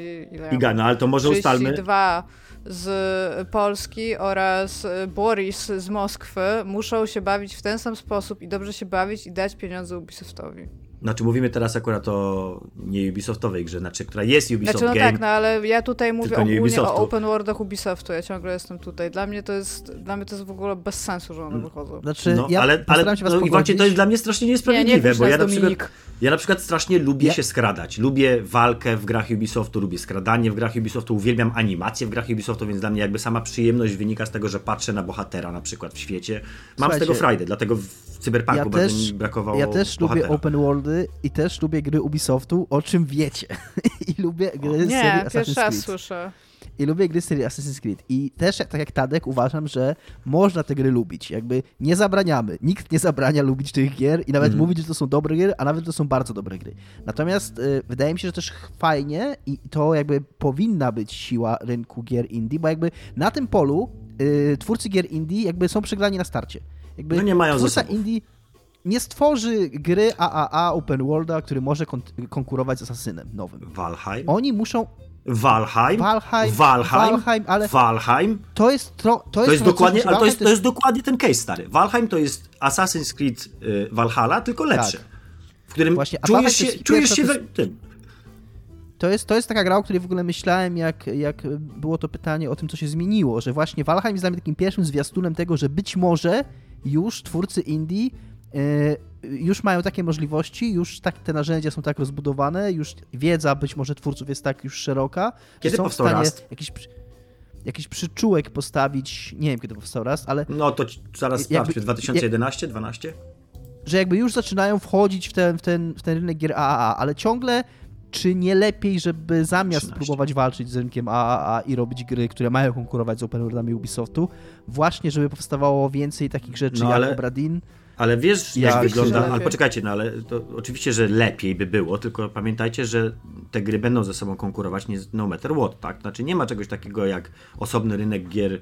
Znaczy troszkę jest, ale troszkę go nie ma. W tym momencie jakby wszyscy gracze są ogólnie klientem dla twórców gier i mają określoną ilość pieniędzy na rynku w danym miesiącu i no, zawsze będziemy konkurować. Moim zdaniem teraz indie będą konkurować z tego, czym funkcjonuje odbiorca, to jest czas, a nie pieniądze. Jeżeli kupię sobie grę na 100 plus godzin, a mogę tylko 30 godzin grać miesięcznie w grę, bo mam inne obowiązki, nie no to tylko. Ta gra zajmie mi 3 miesiące. Nie tylko. Nie no, Iga, jest jakiś powód, dla którego ludzie celują w okienka różne, tak? I starają się nie wydawać koło innych gier, dlatego że te inne gry ich przykryją, a te inne gry ich przykrywają tak, jak to się zgadzam oczywiście z tym, że inwestycją czasową, tak?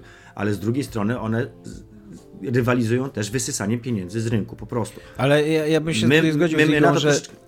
No. Akurat ten aspekt finansowy, ja się nie mówię, że go nie ma, ale on jest mniej ważny niż, nawet jest nie chodzi mi o czas, ważny. Nawet nie chodzi mi o czas gracza, tylko chodzi mi o uwagę gracza, a jak wychodzisz, bo tutaj mówisz o przesuwaniu premier, jakby to się dzieje zazwyczaj koło wielkich premier, tak marketingowo obstawionych i wiesz, i tak gigantycznych produkcji, które całą narrację grową jakby przejmują na dany dominują. Moment, na miesiąc, to nie dominują, dokładnie. Nie, to się nie dzieje tylko i wyłącznie przy takich grach. To się dzieje przy wszystkich tytułach, które... Znaczy, rynek indie przy wydawaniu patrzy się na rynek AAA-ów i... No tak, ale właśnie dlatego, że w innym momencie rynek indie nie ma czasu, nie ma ale jak nie ma już przebić. Innego momentu, właśnie o to chodzi też, nie ma już teraz innego momentu. O jest, Tadek, no teraz się zachowujesz jakby w ogóle, nie wiem, fakt, że rynek AAA nie ma jakiegoś kalendarza. Kto wydaje gry w środku lipca? Gdzie jest okno w lipcu? Nikt teraz, nie wydaje gry w środku. Teraz są już wszędzie okienka, no. Zobaczmy. Natomiast gry indie mogą się zmieścić w lipcu, tak? Jakby wychodzi taka gra i są takie te indie dżemy, nie? Typu, znaczy dżem as in ten klejnot jakby, nie? Taki, to taka perełka. I na przykład jak był ten festiwal teraz tych dem na Steamie i od razu wszyscy wiedzieli, że Loop Hero to będzie w ogóle najnowszy w ogóle shit. Po prostu wszyscy będą grać w Loop Hero. No i Loop Hero stał się wielkim hitem, nie? No i teraz bez względu na to, czy by wyszła jakaś wielka gra, czy nie, ludzie wciąż i tak graliby w Loop Hero. Ciągle by powstawały nowe historie odnośnie do Loop Hero. On ma jakieś miejsce na narrację, nawet pomimo faktu, że są inne premiery marketingowe. Patrzę właśnie na to, jakie gry wyszły AAA-owe w lipcu 2019. No i wyszło parę. Szczególnie, że tutaj... Mamy tutaj kolejne Wolfenstein, Youngblood na przykład. Wyszło to jeszcze przed sekundą, widziałem, czekaj. Final Fantasy 14. Dobra, to nie jest tak, Beyond Two Souls. Ja bym chciał jeszcze coś powiedzieć, bo tak tutaj byłem cicho przez większość waszego gadania, ale ja jestem totalnie Team Iga. Bo ja się zgadzam z... Znaczy ja w ogóle szukam w rozrywce i w kulturze i w sztuce jakby takich tekstów, których znaczenia są ważniejsze niż wydarzenia, nie? Że nie nastawionych na samodzianie się i na samodostarczanie się takich najprostszych emocji, radości z przeżywania przygody i odbierania jej, tylko jakiegoś poszerzania horyzontów, otwierania się na nowe perspektywy i tak dalej. I tego dzisiaj w grach AA nie chcę powiedzieć, że nie ma w ogóle, ale prawie nie ma. Wszyscy się zgadzają z tym chyba. I to wszystko, ja nie dyskutuję, absolutnie. I to, co jest smutniejsze, to coraz mniej tego jest w tym takim typowym rynku indie, bo tak jak tutaj Dadek mówi, on powoli przestaje istnieć. ten typowy rynek indie, bo on robi się rynkiem i staje się uzależniony od rynku, a i się zlewają w jedno. A właśnie coraz bardziej, coraz głębiej trzeba tego szukać w jakimś itch.io i w takich zupełnie undergroundowych, jedno-dwuosobowych produkcjach, robionych gdzieś tam na maszynie do pisania w ogóle, co nie w jakiejś biednej wiosce w Chorwacji, gdzie w ogóle nie ma internetu, tylko listami tam kod przesyłają między sobą, co nie? W ogóle. Ktoś fajnie napisał jakiś czas temu w komentarzu, że Iga gra w takie gry, co nawet ich twórcy w nich nie grają, bo nie mają, nie grają, bo nie mają komputera. Oni nawet nie wiedzą, że je zrobili, stary, wiesz. I to jest strasznie, strasznie smutne dla mnie, bo ja właśnie w ogóle w grach tego czegoś takiego poszukuję i jak teraz kupiłem sobie tak PlayStation 5 i mam tam 4 duże gry, a to mimo, że chcę w nie zagrać, tak czuję w sobie, że chciałbym wiedzieć, co to jest tego Ghost of Tsushima, nie? To za każdym razem, jak siadam, to już ja się czuję, od pierwszej minuty już się czuję zmęczony grając taką grę, nie? Że ona jest tak wielka i tak przytłaczająca i te wszystkie wartości produkcyjne i tak dalej, to ja już mam jej dosyć po pierwszej minucie. Ale niestety w grach indie też jest coraz mniej takich gier. I jakby też jest coraz więcej takich, wiecie, teraz nawet kurde wydaje, że ludzie że od Limbo podpisali umowę z Epiciem i no i nie spodziewałem się, że to będzie kolejna odważna gra. Tomek, a nie wydaje ci się, że to nie jest tak, że ich jest mniej, tylko jest więcej tych innych? I że one po prostu giną w tak. tych gier, które wychodzą? No właśnie, jest... bardzo możliwe. Ja mam trochę takie wrażenie, jak Tomek o tym mówił, jest to wszystko bardzo słuszne i piękne, natomiast takich gier nigdy nie było dużo. Że jeżeli mówimy o takich grach, które naprawdę coś mają ciekawego do powiedzenia, albo naprawdę otwierają jakąś naszą perspektywę na nowe rzeczy, to jednak nawet jak wymieniamy te nasze gry najlepsze, w jakie graliśmy, czyli Return of the Obra Dinn, Hades, nie wiem, to o tej babce, Herstory, to nie są takie gry. My je pamiętamy, bo one są pomysłowe i to jakby tego ciągle szukamy najbardziej. Tutaj problemem, tej pomysłowości, tej iskry.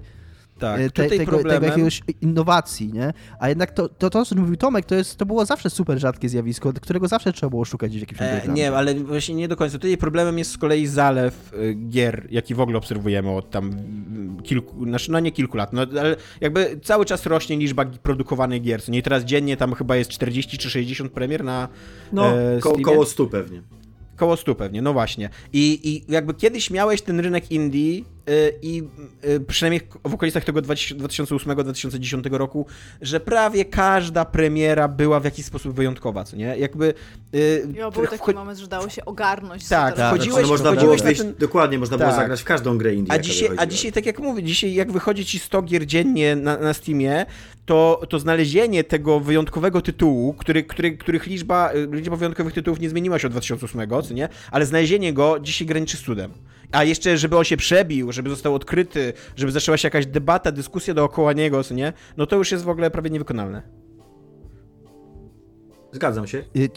Co w pewnym stopniu naprowadza mnie na kolejne pytanie? Co?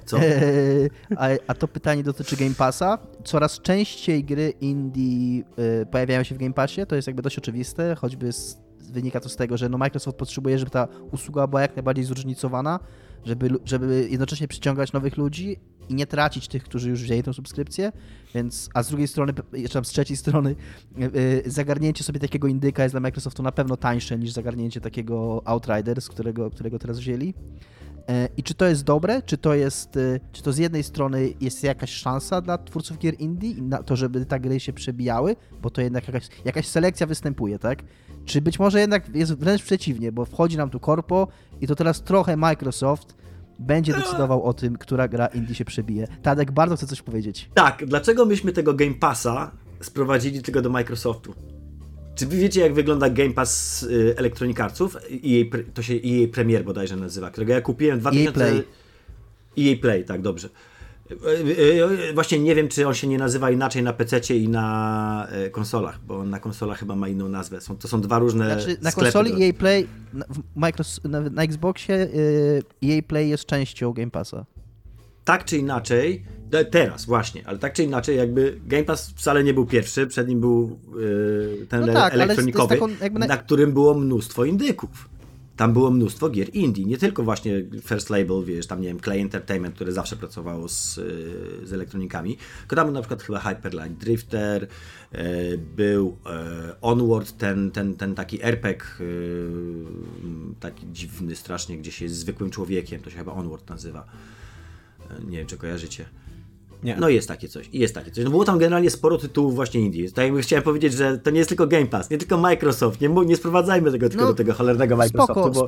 Spoko, jakby Game Pass ja tutaj traktuję jako... Wiadomo, ogólnie, jako nazwę, tak. To nie musi być konkretnie Game Pass, tylko tego typu usługi abonamentowe. Usługa abonamentowa, właśnie. Gdzie mamy jakiegoś kuratora, który jest... Więc nazywajmy to... o tym. Nazywajmy to usługą abonamentową i odpowiadając teraz jeszcze szybko odpowiem na twoje pytanie. Jako klient jestem zachwycony usługami abonamentowymi, bo są bardzo, bardzo prokonsumenckie. Jeżeli oczywiście rozumie się to, że to nie jest kupowanie gry na własność, tak? Tylko jej wypożyczanie. Ja z tym nie mam problemu, bo ja gram w grę, kończę ją, potem już raczej do niej nie wracam albo rzadko, więc jakby ja jestem idealnym dla nich klientem i mam tych pasów strasznie dużo, znaczy na przykład Ubisoftowy jest moim zdaniem najsłabszy, więc go włączam i wyłączam w zależności od tego, w co chcę zagrać. Ale we wszystkie gry Ubisoftu ostatnio, jeżeli nie otrzymałem ich akurat od Ubisoftu, to jako streamer, to po prostu włączałem sobie pasa i grałem na nich z pasa. Mam elektronikowego, mam Microsoftowego i jako twórca gier z kolei jestem dosyć tym przerażony, bo wydaje mi się, że to jest, no, krótko mówiąc, to pozbawiamy się części dochodu i to dużej.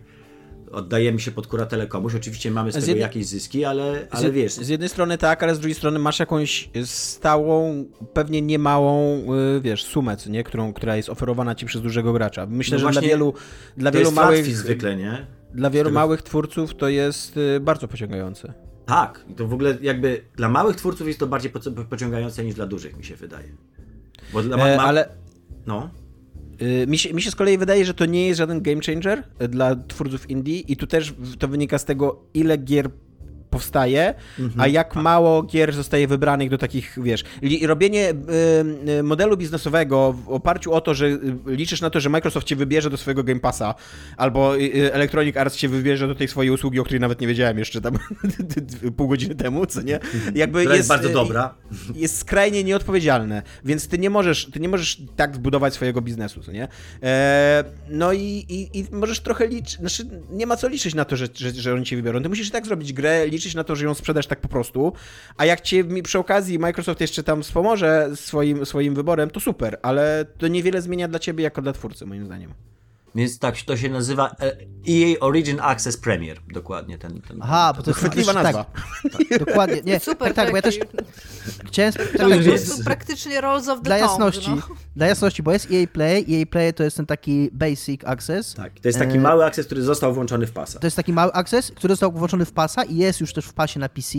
Natomiast to, o czym mówi Tadek, to jest jakby ten szerszy taki, to jest jakby osobny abonament. Kosztuje 50 zł miesięcznie i za 50 zł masz dostęp do wszystkich premier elektroników w tych najbardziej wypasionych wersjach, czyli jeszcze tam, nie wiem, season passami, DLC-kami i oczywiście jakąś dodatkową zawartością, a oprócz tego jeszcze jest tam sporo gier, jest cały back katalog praktycznie elektroników, tam nie wiem, Dead Space'a ostatnio grałem.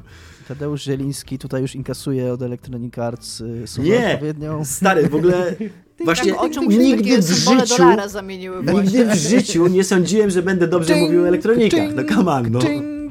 Dopóki nie zaczęli ci płacić. To ja im płacę, to jest paradoks, stary, to ja im płacę. No. Znaczy nie, słuchajcie, no bo to jest jakby Game Pass i ten Access Premier, ponieważ troszeczkę się interesuje akurat tym systemem korzystania z gier. To są dwie najlepsze oferty na rynku i tak samo będę dobrze mówił o Game Passie Microsoftu, bo on jest świetną usługą po prostu. Tam jest masa genialnych gier. Moje ukochane Outer Wilds, które ostatnio właśnie gdzieś mi tam wróciło. O, piękna. Cudowna gra, absolutnie. Bardzo liczę, że Deathloop będzie podobny. Może spróbuję wrócić do niej. 2 tygodnie mówisz o tym, że spróbujesz do niej wrócić. Wszyscy wiemy, że do niej nie wrócisz. Już pogrzeb to. Już skończyłaś, Iga? Iga, skończyłaś? Tak, skończyłam. Byłam nie dotarłem, kurczę, utknąłem tam w okolicy już tej planety kwantowej. Tak, no. Ale grałem bez podpowiedzi. No, a ja, kurde, nic. Ale ty masz czas. Walkthrough. No nie wiem, kurde, może wiesz, się posiłkowałem. Ja właściwie nawet nie przechodzę gier, ja otwieram walkthrough, czytam i ale dobra gra. Dokładnie tak było. I tak od 7 lat nagrywa podcast. Na YouTubie są kanały takie i oni tam rozgrywkę wrzucają, to jeszcze ja nie oglądam YouTube'a, Tadek. To starzy ludzie oglądają YouTube. Jakbyś Iga grała w tą grę, to byś wiedziała, że jest kiepska. Dobra, Domek, dawaj trzecie pytanie szybko, bo jeszcze zdążymy. Dobrze, czy gry AAA Czy jest powód, żeby gry, bo tak jest ogólnie przyjęte, że gry indie są tańsze od gier AAA, jakby, że inne w ogóle, inne prawa cenowe ich dotyczą, to znaczy jak wychodzi gra AAA, na przykład wychodzi Squadrons, Star Wars Squadrons, ten taki Space Sim, Electronic Arts, on był sprzedawany za jakieś 140-150 zł i wtedy było takie poczucie, że to jest tania gra, jakby to był jeden z argumentów za tą grą i sam ten argument jakby przytaczałem, że gdyby to była gra w pełnej cenie, czyli za 250 zł, to może by nie była taka fajna, ale była za 140, więc okej. Natomiast w przypadku gier indie, jak masz zupełnie inne pułapy myślenia, 140 w przypadku gier indie to jest jakaś absurdalna kwota. Valheim kosztuje 70 zł, jak patrzę na te 70 zł i to jest gra, tak jak powiedział Tadek, ją można stawiać koło gier AA, to ja patrzę na te 70 zł i myślę sobie, jak przecenią, to może... Jakby, czy to jest słuszne? Czy tak powinno być? Czy to jest dobre, że tak jest? Ja? Miałam kiedyś taką rozmowę odnośnie do tego, czy Gone Home jest warte tych pieniędzy, jakich jest warte, dlatego że trwa, nie pamiętam ile to, 3 godziny? Czy tam 2? I ktoś powiedział, że nie, bo to nie jest ekwiwalent, tam, znacie ten argument, taki ekwiwalent biletu do kina, że płacicie ileś idzie się na półtorej godziny, nie? I tak... To jest po pierwsze bardzo trudna kwestia, jest wielopoziomowa i można ją dyskutować, ale co mnie najbardziej dziwiło, bo to było na dyskusji na jakimś Pyrkonie czy czymś innym i ja z Kubu Zagackim to naprawdę nas w ogóle wynieśli z sali, to sobie na nas źli, bo my powiedzieliśmy, że to jest kwestia, którą powinno się dyskutować, bo to nie jest dobre podejście, natomiast cała rzesza ludzi, którzy siedzieli na scenie i to była taka w cudzysłowie śmietanka polskiego dziennikarstwa growego. Kto tam był na tej scenie, ten wie. Tam jeszcze w cudzysłowie mówię. Musisz jeszcze zrobić cudzysłów koło dziennikarstwa growego. Już nie jestem dziennikarzem. To oni w ogóle uznali, że to jest totalnie dobry przelicznik. No to ile trwa gra, tyle powinna kosztować, nie? Na zasadzie, że gry Ubisoftu Open World, które trwają tam powiedzmy 140 godzin, powinny być droższe niż gry, które trwają 30 godzin. No to jest dla mnie absurdalne zupełnie. To jest zupełnie bez sensu. W ogóle bez sensu. Znaczy, a dla nich to po prostu był argument nie do przeskoczenia. To był jakby poziom zero, od którego wychodzimy. Znaczy, nie? Bo problem... Dla mnie odpowiedź jest bardzo prosta generalnie i będzie strasznie niestety kapitalistycznie rynkowa, znaczy gry są warte tyle, ile ktoś chce za nie zapłacić, przy czym nie chodzi mi teraz o wyliczanie właśnie tutaj z ilości osób, które chcą zapłacić średniej wartości gry, tylko chodzi mi o to, że każdy z nas, kiedy podejmuje jakąś decyzję zakupową, to kieruje się swoimi gustami i tym, co dla niego będzie value, tak, dla niego będzie wartością na koniec. Znaczy, ja się fundamentalnie nie zgadzam z tym, co powiedziałeś, bo to nie jest tak, że gra będzie kosztować tyle, ile... Znaczy, nie to, ale jak dasz mi skończyć, Dominik, to ci powiem, o co mi chodzi. Chodzi o to, że dobrze. Ja gram teraz na tym VR-ze na przykład i mam na VR-ze Alyx, która kosztowała 200 zł i mam na VR-ze średnią... Half-Life'a 3, który kosztował... Dziękuję bardzo, Iga. Nie, dobrze powiedział. Half-Life 3, który kosztował 200 zł, a obok niego Boneworksy, które kosztowały 70 zł, które kupiłem jedną i drugą grę, a średnia cena gry na Oculus Quest wynosi $34. 30 albo 34... $30 średnio chyba. W związku z czym nie mam problemu z tym, żeby zapłacić za Alyx 200 zł, dlatego że chcę zagrać w Alyx. Bo uważam na końcu, że już tyle wiem o tej grze, tak? Jakby też oczywiście ja nie kupuję w ciemno. Bardzo rzadko mi się zdarzają takie, że nie sprawdzałem wcześniej, co się o tej grze będzie, jakby co w tej grze będzie. Ja jestem świadomym konsumentem, więc wiedziałem, gdzie się pakuje, wiedziałem, że chcę zagrać w Alyx. Że to jest doświadczenie, które chcę sobie dostarczyć. Jak będzie kosztowało 500 zł, to też zapłacę 500 zł. Po prostu, bo ja nie mam zwyczaju ściągania piratów. Znaczy, ja uważam, że za absolutnie absurdalne to, że cena gier i cena mojego zaangażowania finansowego w grę jest uzależniona od budżetu tej gry. I to jest, wydaje mi się, że to jest tylko w grach wideo spotykane zjawisko, bo żadnego kupca książki nie interesuje, czy ta książka była pisana przez 20 lat, czy przez 2 lata. Książka kosztuje 50 zł, powiedzmy, 49,99 i tyle. O tym samym myślałem przed tym. Żadnego człowieka, który idzie do kina, nie obchodzi, czy to jest film MCU, czy to jest niezależne kino, płaci tam 25 zł za bilet do kina i nara, a w grach wideo nagle, i ja się nie zgadzam tutaj z Tatkiem, że to jest prawo rynku, bo prawami rynku, to jest perspektywa narzucona nam przez firmy, które wydają i produkują dokładnie gry, które wmawiają ci od lat, dobra, od dekad, że masz się tym przejmować. Ale poczekajcie, one wydały. To dokładnie, jeszcze do jednej kwestii. To jest to, co... I to jest dokładnie to, i teraz mnie nie przerywaj, bo teraz ja chcę powiedzieć. Dobra, mów.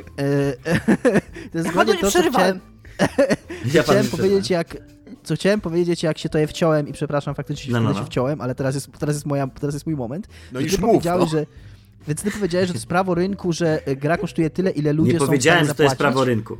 A to nie do końca tak jest. Nie użyłem tego, bo to nie o to... Dobra, to jest tak, nie rozumiesz, o czym ja mówię. Pan mi da skończyć. No ale mówisz o czymś, czego ja nie powiedziałem. Oj, brakuje mi tego, jak trzech facetów nagrywało podcast. Te emocje. Tak naprawdę gry w tej chwili kosztują... I to jest to prawo rynku działa w grach tak, że gry kosztują tak dużo, jak tylko gracze są w stanie zapłacić. I oni tą siłę... Ale to jest bullshit! To jest to, co, kurde, to, no guys, przepraszam bardzo. Każdą z tych gier możesz kupić za 50 zł. Że zapłaciłbyś 500 zł za Half-Life Alyx, to ty jesteś częścią problemu, bo oni na takich jak ty żerują. Częścią problemu. No stary, no... Wybacz, że jeżeli mi tyle podpowiedzieli, to nie będę tego ściągał sobie piracko, tylko zapłacę. No, mam taką w sobie zakodowaną etykę, że nie lubię ściągać cudzych produktów generalnie, tak? Natomiast tą dyskusję... nie to powiedziałem. Chodziło mi o to, że... Tak, chodziło mi... Nie, Tomek. Nie, dobra. Po prostu chodź na inny kanał. Dobra. Jeszcze tylko skończę z mojej strony. W tym momencie mamy tyle możliwości kupowania gier tanio, że naprawdę to nie jest tak, że nie możesz kupić tych wszystkich AAA-ów za 50 zł. Możesz, tylko trzeba poczekać, nie wiem, pół roku. Wyciągając tą waszą dyskusję z... Znaczy naszą, bo ja też tutaj już wziąłem w niej udział, niestety. Ale wyciągając ją z podwórka AAA, bo rozmawiamy o grach indie, to przede wszystkim jest strasznie toksyczne dla gier indie. To, że wielcy wydawcy, wielkie korporacje wmówiły graczom, że gry indie są gównowarte, bo powstają gdzieś tam w domowym zaciszu przez ludzi, którzy nie chodzą, nie są zatrudnieni na etacie i nie pracują w wielkich biurowcach, że do tego jeszcze cały ten rynek stworzony dookoła przecen i dookoła właśnie okazji, dookoła tego, że właśnie tak jak Tadek mówi, że grę dzisiaj zawsze możesz kupić tanio, to też de facto cały ten rynek został wykreowany przez wielkich graczy. A my jako twórcy gier indie dostajemy nim po prostu jakby odłamkiem, co nie? Jakby rykoszetem. I to jest moim zdaniem największy problem, bo dla mnie nie jest problemem, czy Resident Redemption będzie kosztował $60 czy $70, bo ja go i tak jak Tadek mówi, kupi za $20 albo pożyczy od kogoś. Albo kupisz sobie Game Passa i będziesz miał go w Game Passie. Tak, ale to, że mała firemka walcząca o przetrwanie i tam produkująca żyjąca od gry do gry i od premiery do premiery, co nie? I jakby, że ona jest zmuszona sprzedawać grę za $5 i $10, bo rynek wykreowany przez wielkich graczy tak działa na takich warunkach, to jest skandal, moim zdaniem, co nie? Znaczy, to jest prawo rynku, z którym się całkowicie z tą opinią zgadzam, bo to jest kwestia prawa rynku, a to o co mi chodziło, to chodziło mi o to, że to jest the beauty is in the eye of the beholder, tak? Więc dla mnie, ja płacę z bólem te 200 zł za Half-Life 3, słyszałaś co zrobiłem? Alyx to był. Ja jestem bardzo za ogólnie, bo to Dominik jest po prostu instant trigger na to. To jest... I dla mnie te 200 zł... W środku nocy byś do niego patrzył i powiedział... Oczywiście, że jest. Kurde, inaczej się tego Half-Life'a nie dało zrobić, stary. Nie mogli zrobić Half-Life'a 3. Przez 20 lat czekałeś na Half-Life'a 3, jak w końcu ci go rzucili, to dałeś się oszukać. Bo to nie jest Half-Life 3. Half-Life 3 powstanie i będzie się nazywał Half-Life 3. Nie, nie powstanie, bo nigdy by nie... Tak, Dominik. Dobra, nieważne. Tak, oczywiście. Więc bottom line'owo mówię, ja płaciłem z bólem te 200 zł za Alyx, ale chciałem w nią zagrać i wiedziałem, że nie będę miał potem dysonansu. Natomiast nie zapłacił jednocześnie... Zapłaciłbym 200 zł za Valheima jednocześnie. Rozumiesz? Iga, masz jakieś przemyślenia w tym temacie? Jak powiedziałam, ogólnie to jest dla mnie bardzo złożona dyskusja. No tak. I jakby...